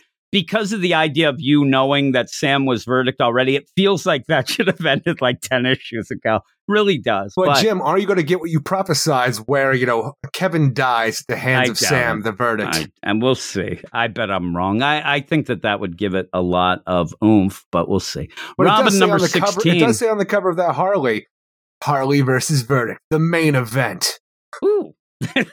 That's what it says, doesn't it? Yeah. Yeah, and we're heading towards uh, Harley going into space with the ragtag team and being a weekly Can't book wait. that then also leads to the death of Harley that they announced and Weird. nonsense like that. But that I don't know if you need a weekly Harley Quinn book, very weekly, as do Hollywood is saying. in Harley Quinn? Uh, yeah, actually, at one point you were shipping like two or three times a month, and at, at that back in the day, that new Fifty Two deal, they would like randomly just start doing that, never really tell you, and then we're like, shit, we did Harley like, to, and then they just stop it, never tell you. It was weird. It was very odd, but that was the point where Harley was selling like eighty thousand. It was the second best selling book at DC behind Batman. It was crazy. Uh, if you are a Mark Russell fan, and yes, I'm talking to the three people out there, you can read the Superman Space Age number one. Me and Eric are still going to wait for that Prez seven to twelve. Eric, is what we're when those come out, we'll go back and do the Space Age because it's nonsense. But you also have Task Force Z number ten. We've been into that, but you know, it's it's almost like that back and forth. It's like the Star Treks, Eric, the even and the odd. Like you know, the one's good, the other isn't. You know what I'm saying there? Uh, I hope that we end up getting. Well, we like that one, the eight, but I didn't like nine. But then we like the tens, but then they don't like the elevens. You get me? We'll see how it is. We'll I see how that that is. That is tying up uh, the series in a couple issues. So I hope that that ends up showing us more of you know the overall story and maybe Mr. Bloom getting his. I do like this Mr. Bloom a lot more God, than I I thought I would. ever though. so bad. Yeah, yeah. I want and bad then we, things to happen to Bloomy Oh, Boy. I, I did, but the thing is, like, he's goofy enough that I think he's fun, but I do want him to get like horrifically killed or whatnot and just done. Uh, Swamp Thing number 15. Speaking of Ram V, I know you're always speaking of him. Penultimate issue. Uh, maybe we'll get more. What was the nuclear? The Trinity, yeah. And are we still doing, you know, attack from space, yeah. Green Lantern, Trinity? You got a lot going on. You got the freaking war between Hedera and freaking Mr. Pilgrim and stuff like that. You got a lot going on in this book. Meat Factory. a lot going on. Mr. Pilgrim, Now, you know, Jason next, Woodrow. next week's uh, on the DC Comics website, it also says that Robin's coming out. Is that a thing? Yeah, I thought I said that. Robin number 16. No, maybe maybe I did. I skipped that after so. Harley Quinn. Yeah. Uh, but that is, is that the last issue of Robin? It was I thought 17 or was. And this one has Lord Deathman on the cover holding the heart of Damian well, Wayne. Well, remember, or is he holding the heart of Special G? We'll have Respawn. to see. uh, We'll Well, have to see call if it Special G. Yeah, really. Needs to be molded. it's so funny. Like 10 years from now, nobody's going to remember Respawn, and we're still just going to say randomly Special G, and then you'll say Clay.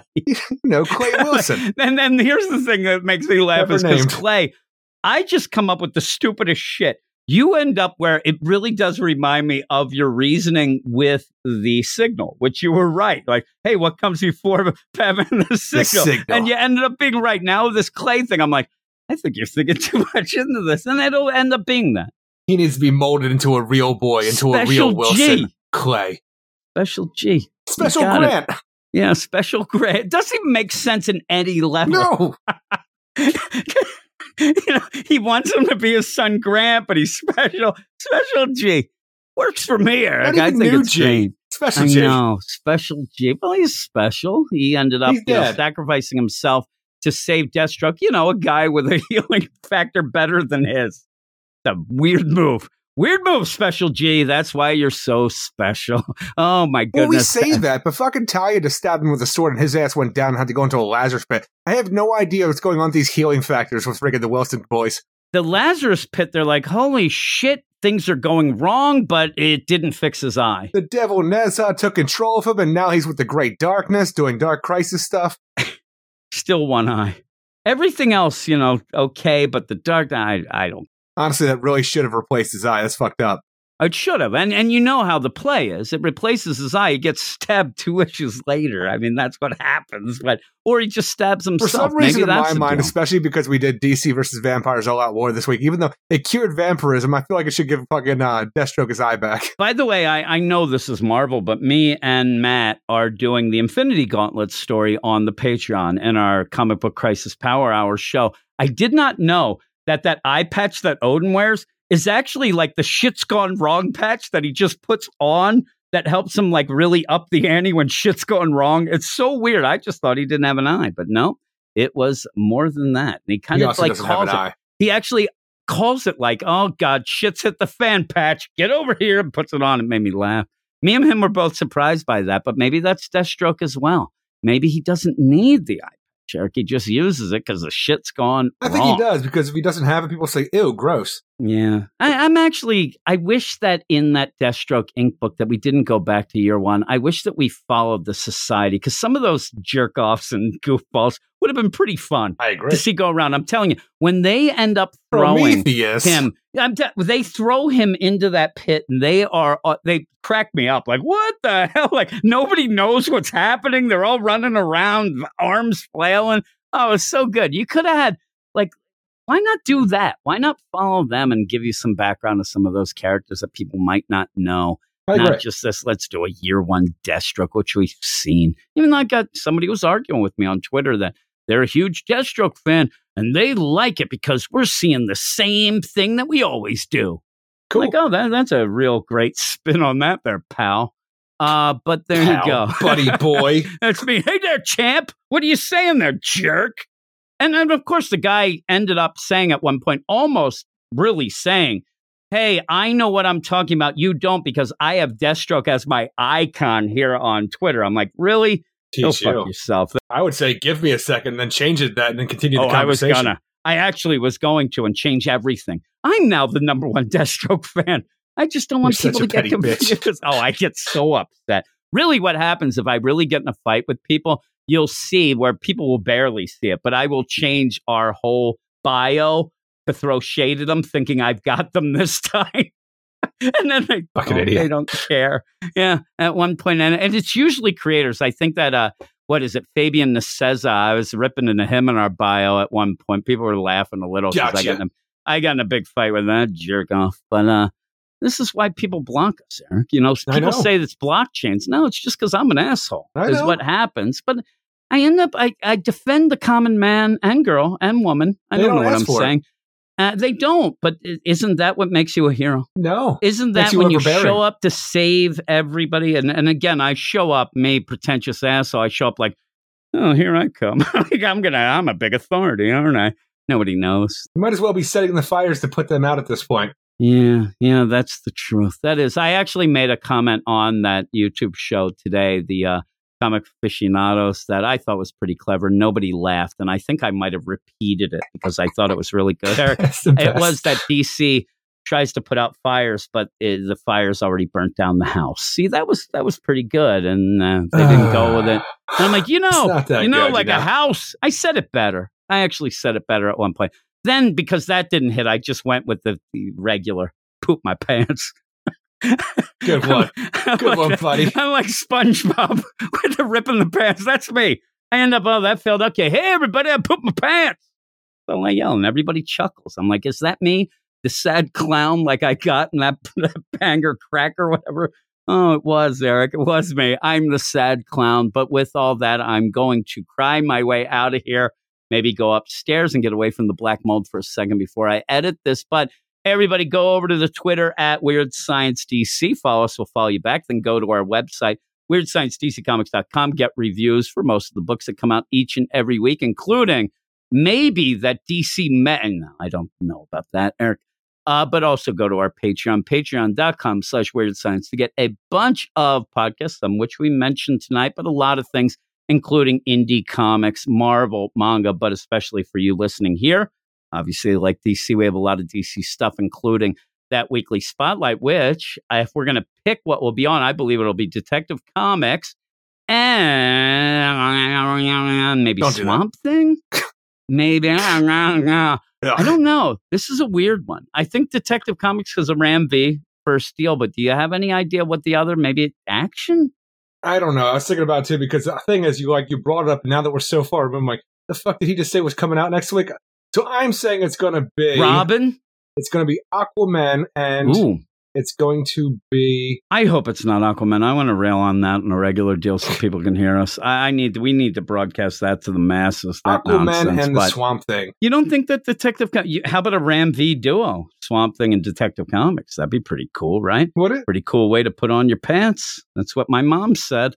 But we'll see. And it, that whatever the two books are, they'll be on the Spotlight uh, podcast that comes out every Thursday night, along with a Spotlight podcast for the Marvel stuff as well that me and Jason do. So, yeah, there's a lot going on at the Patreon. Just check it out. And as a shout out to August, when we get to August, there'll be an annuals week again in August. So that week, the last week of August, will be Patreon only for all the podcasts. So that's another reason to join in. But also, one of the big reasons we don't really mention it as well, you get to go in the Slack chat and you get to, you know, talk with some pretty cool guys and gals in the Get Fresh crew.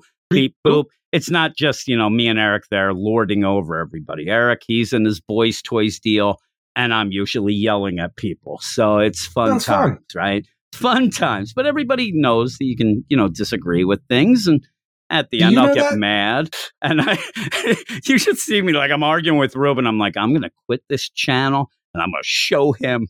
And then I don't because I come to my senses. I'm, I'm insane. Ah, but that's it, Eric. What do we say at the end of the podcast? Everybody have a great week. Week. Keep it weird. And We'll see you in seven. See you in seven. Go read comics. Easy peasy. You are all weirdos. Weird science. It's the revolution. Weird science. It's the revolution. Weird science. It's the revolution.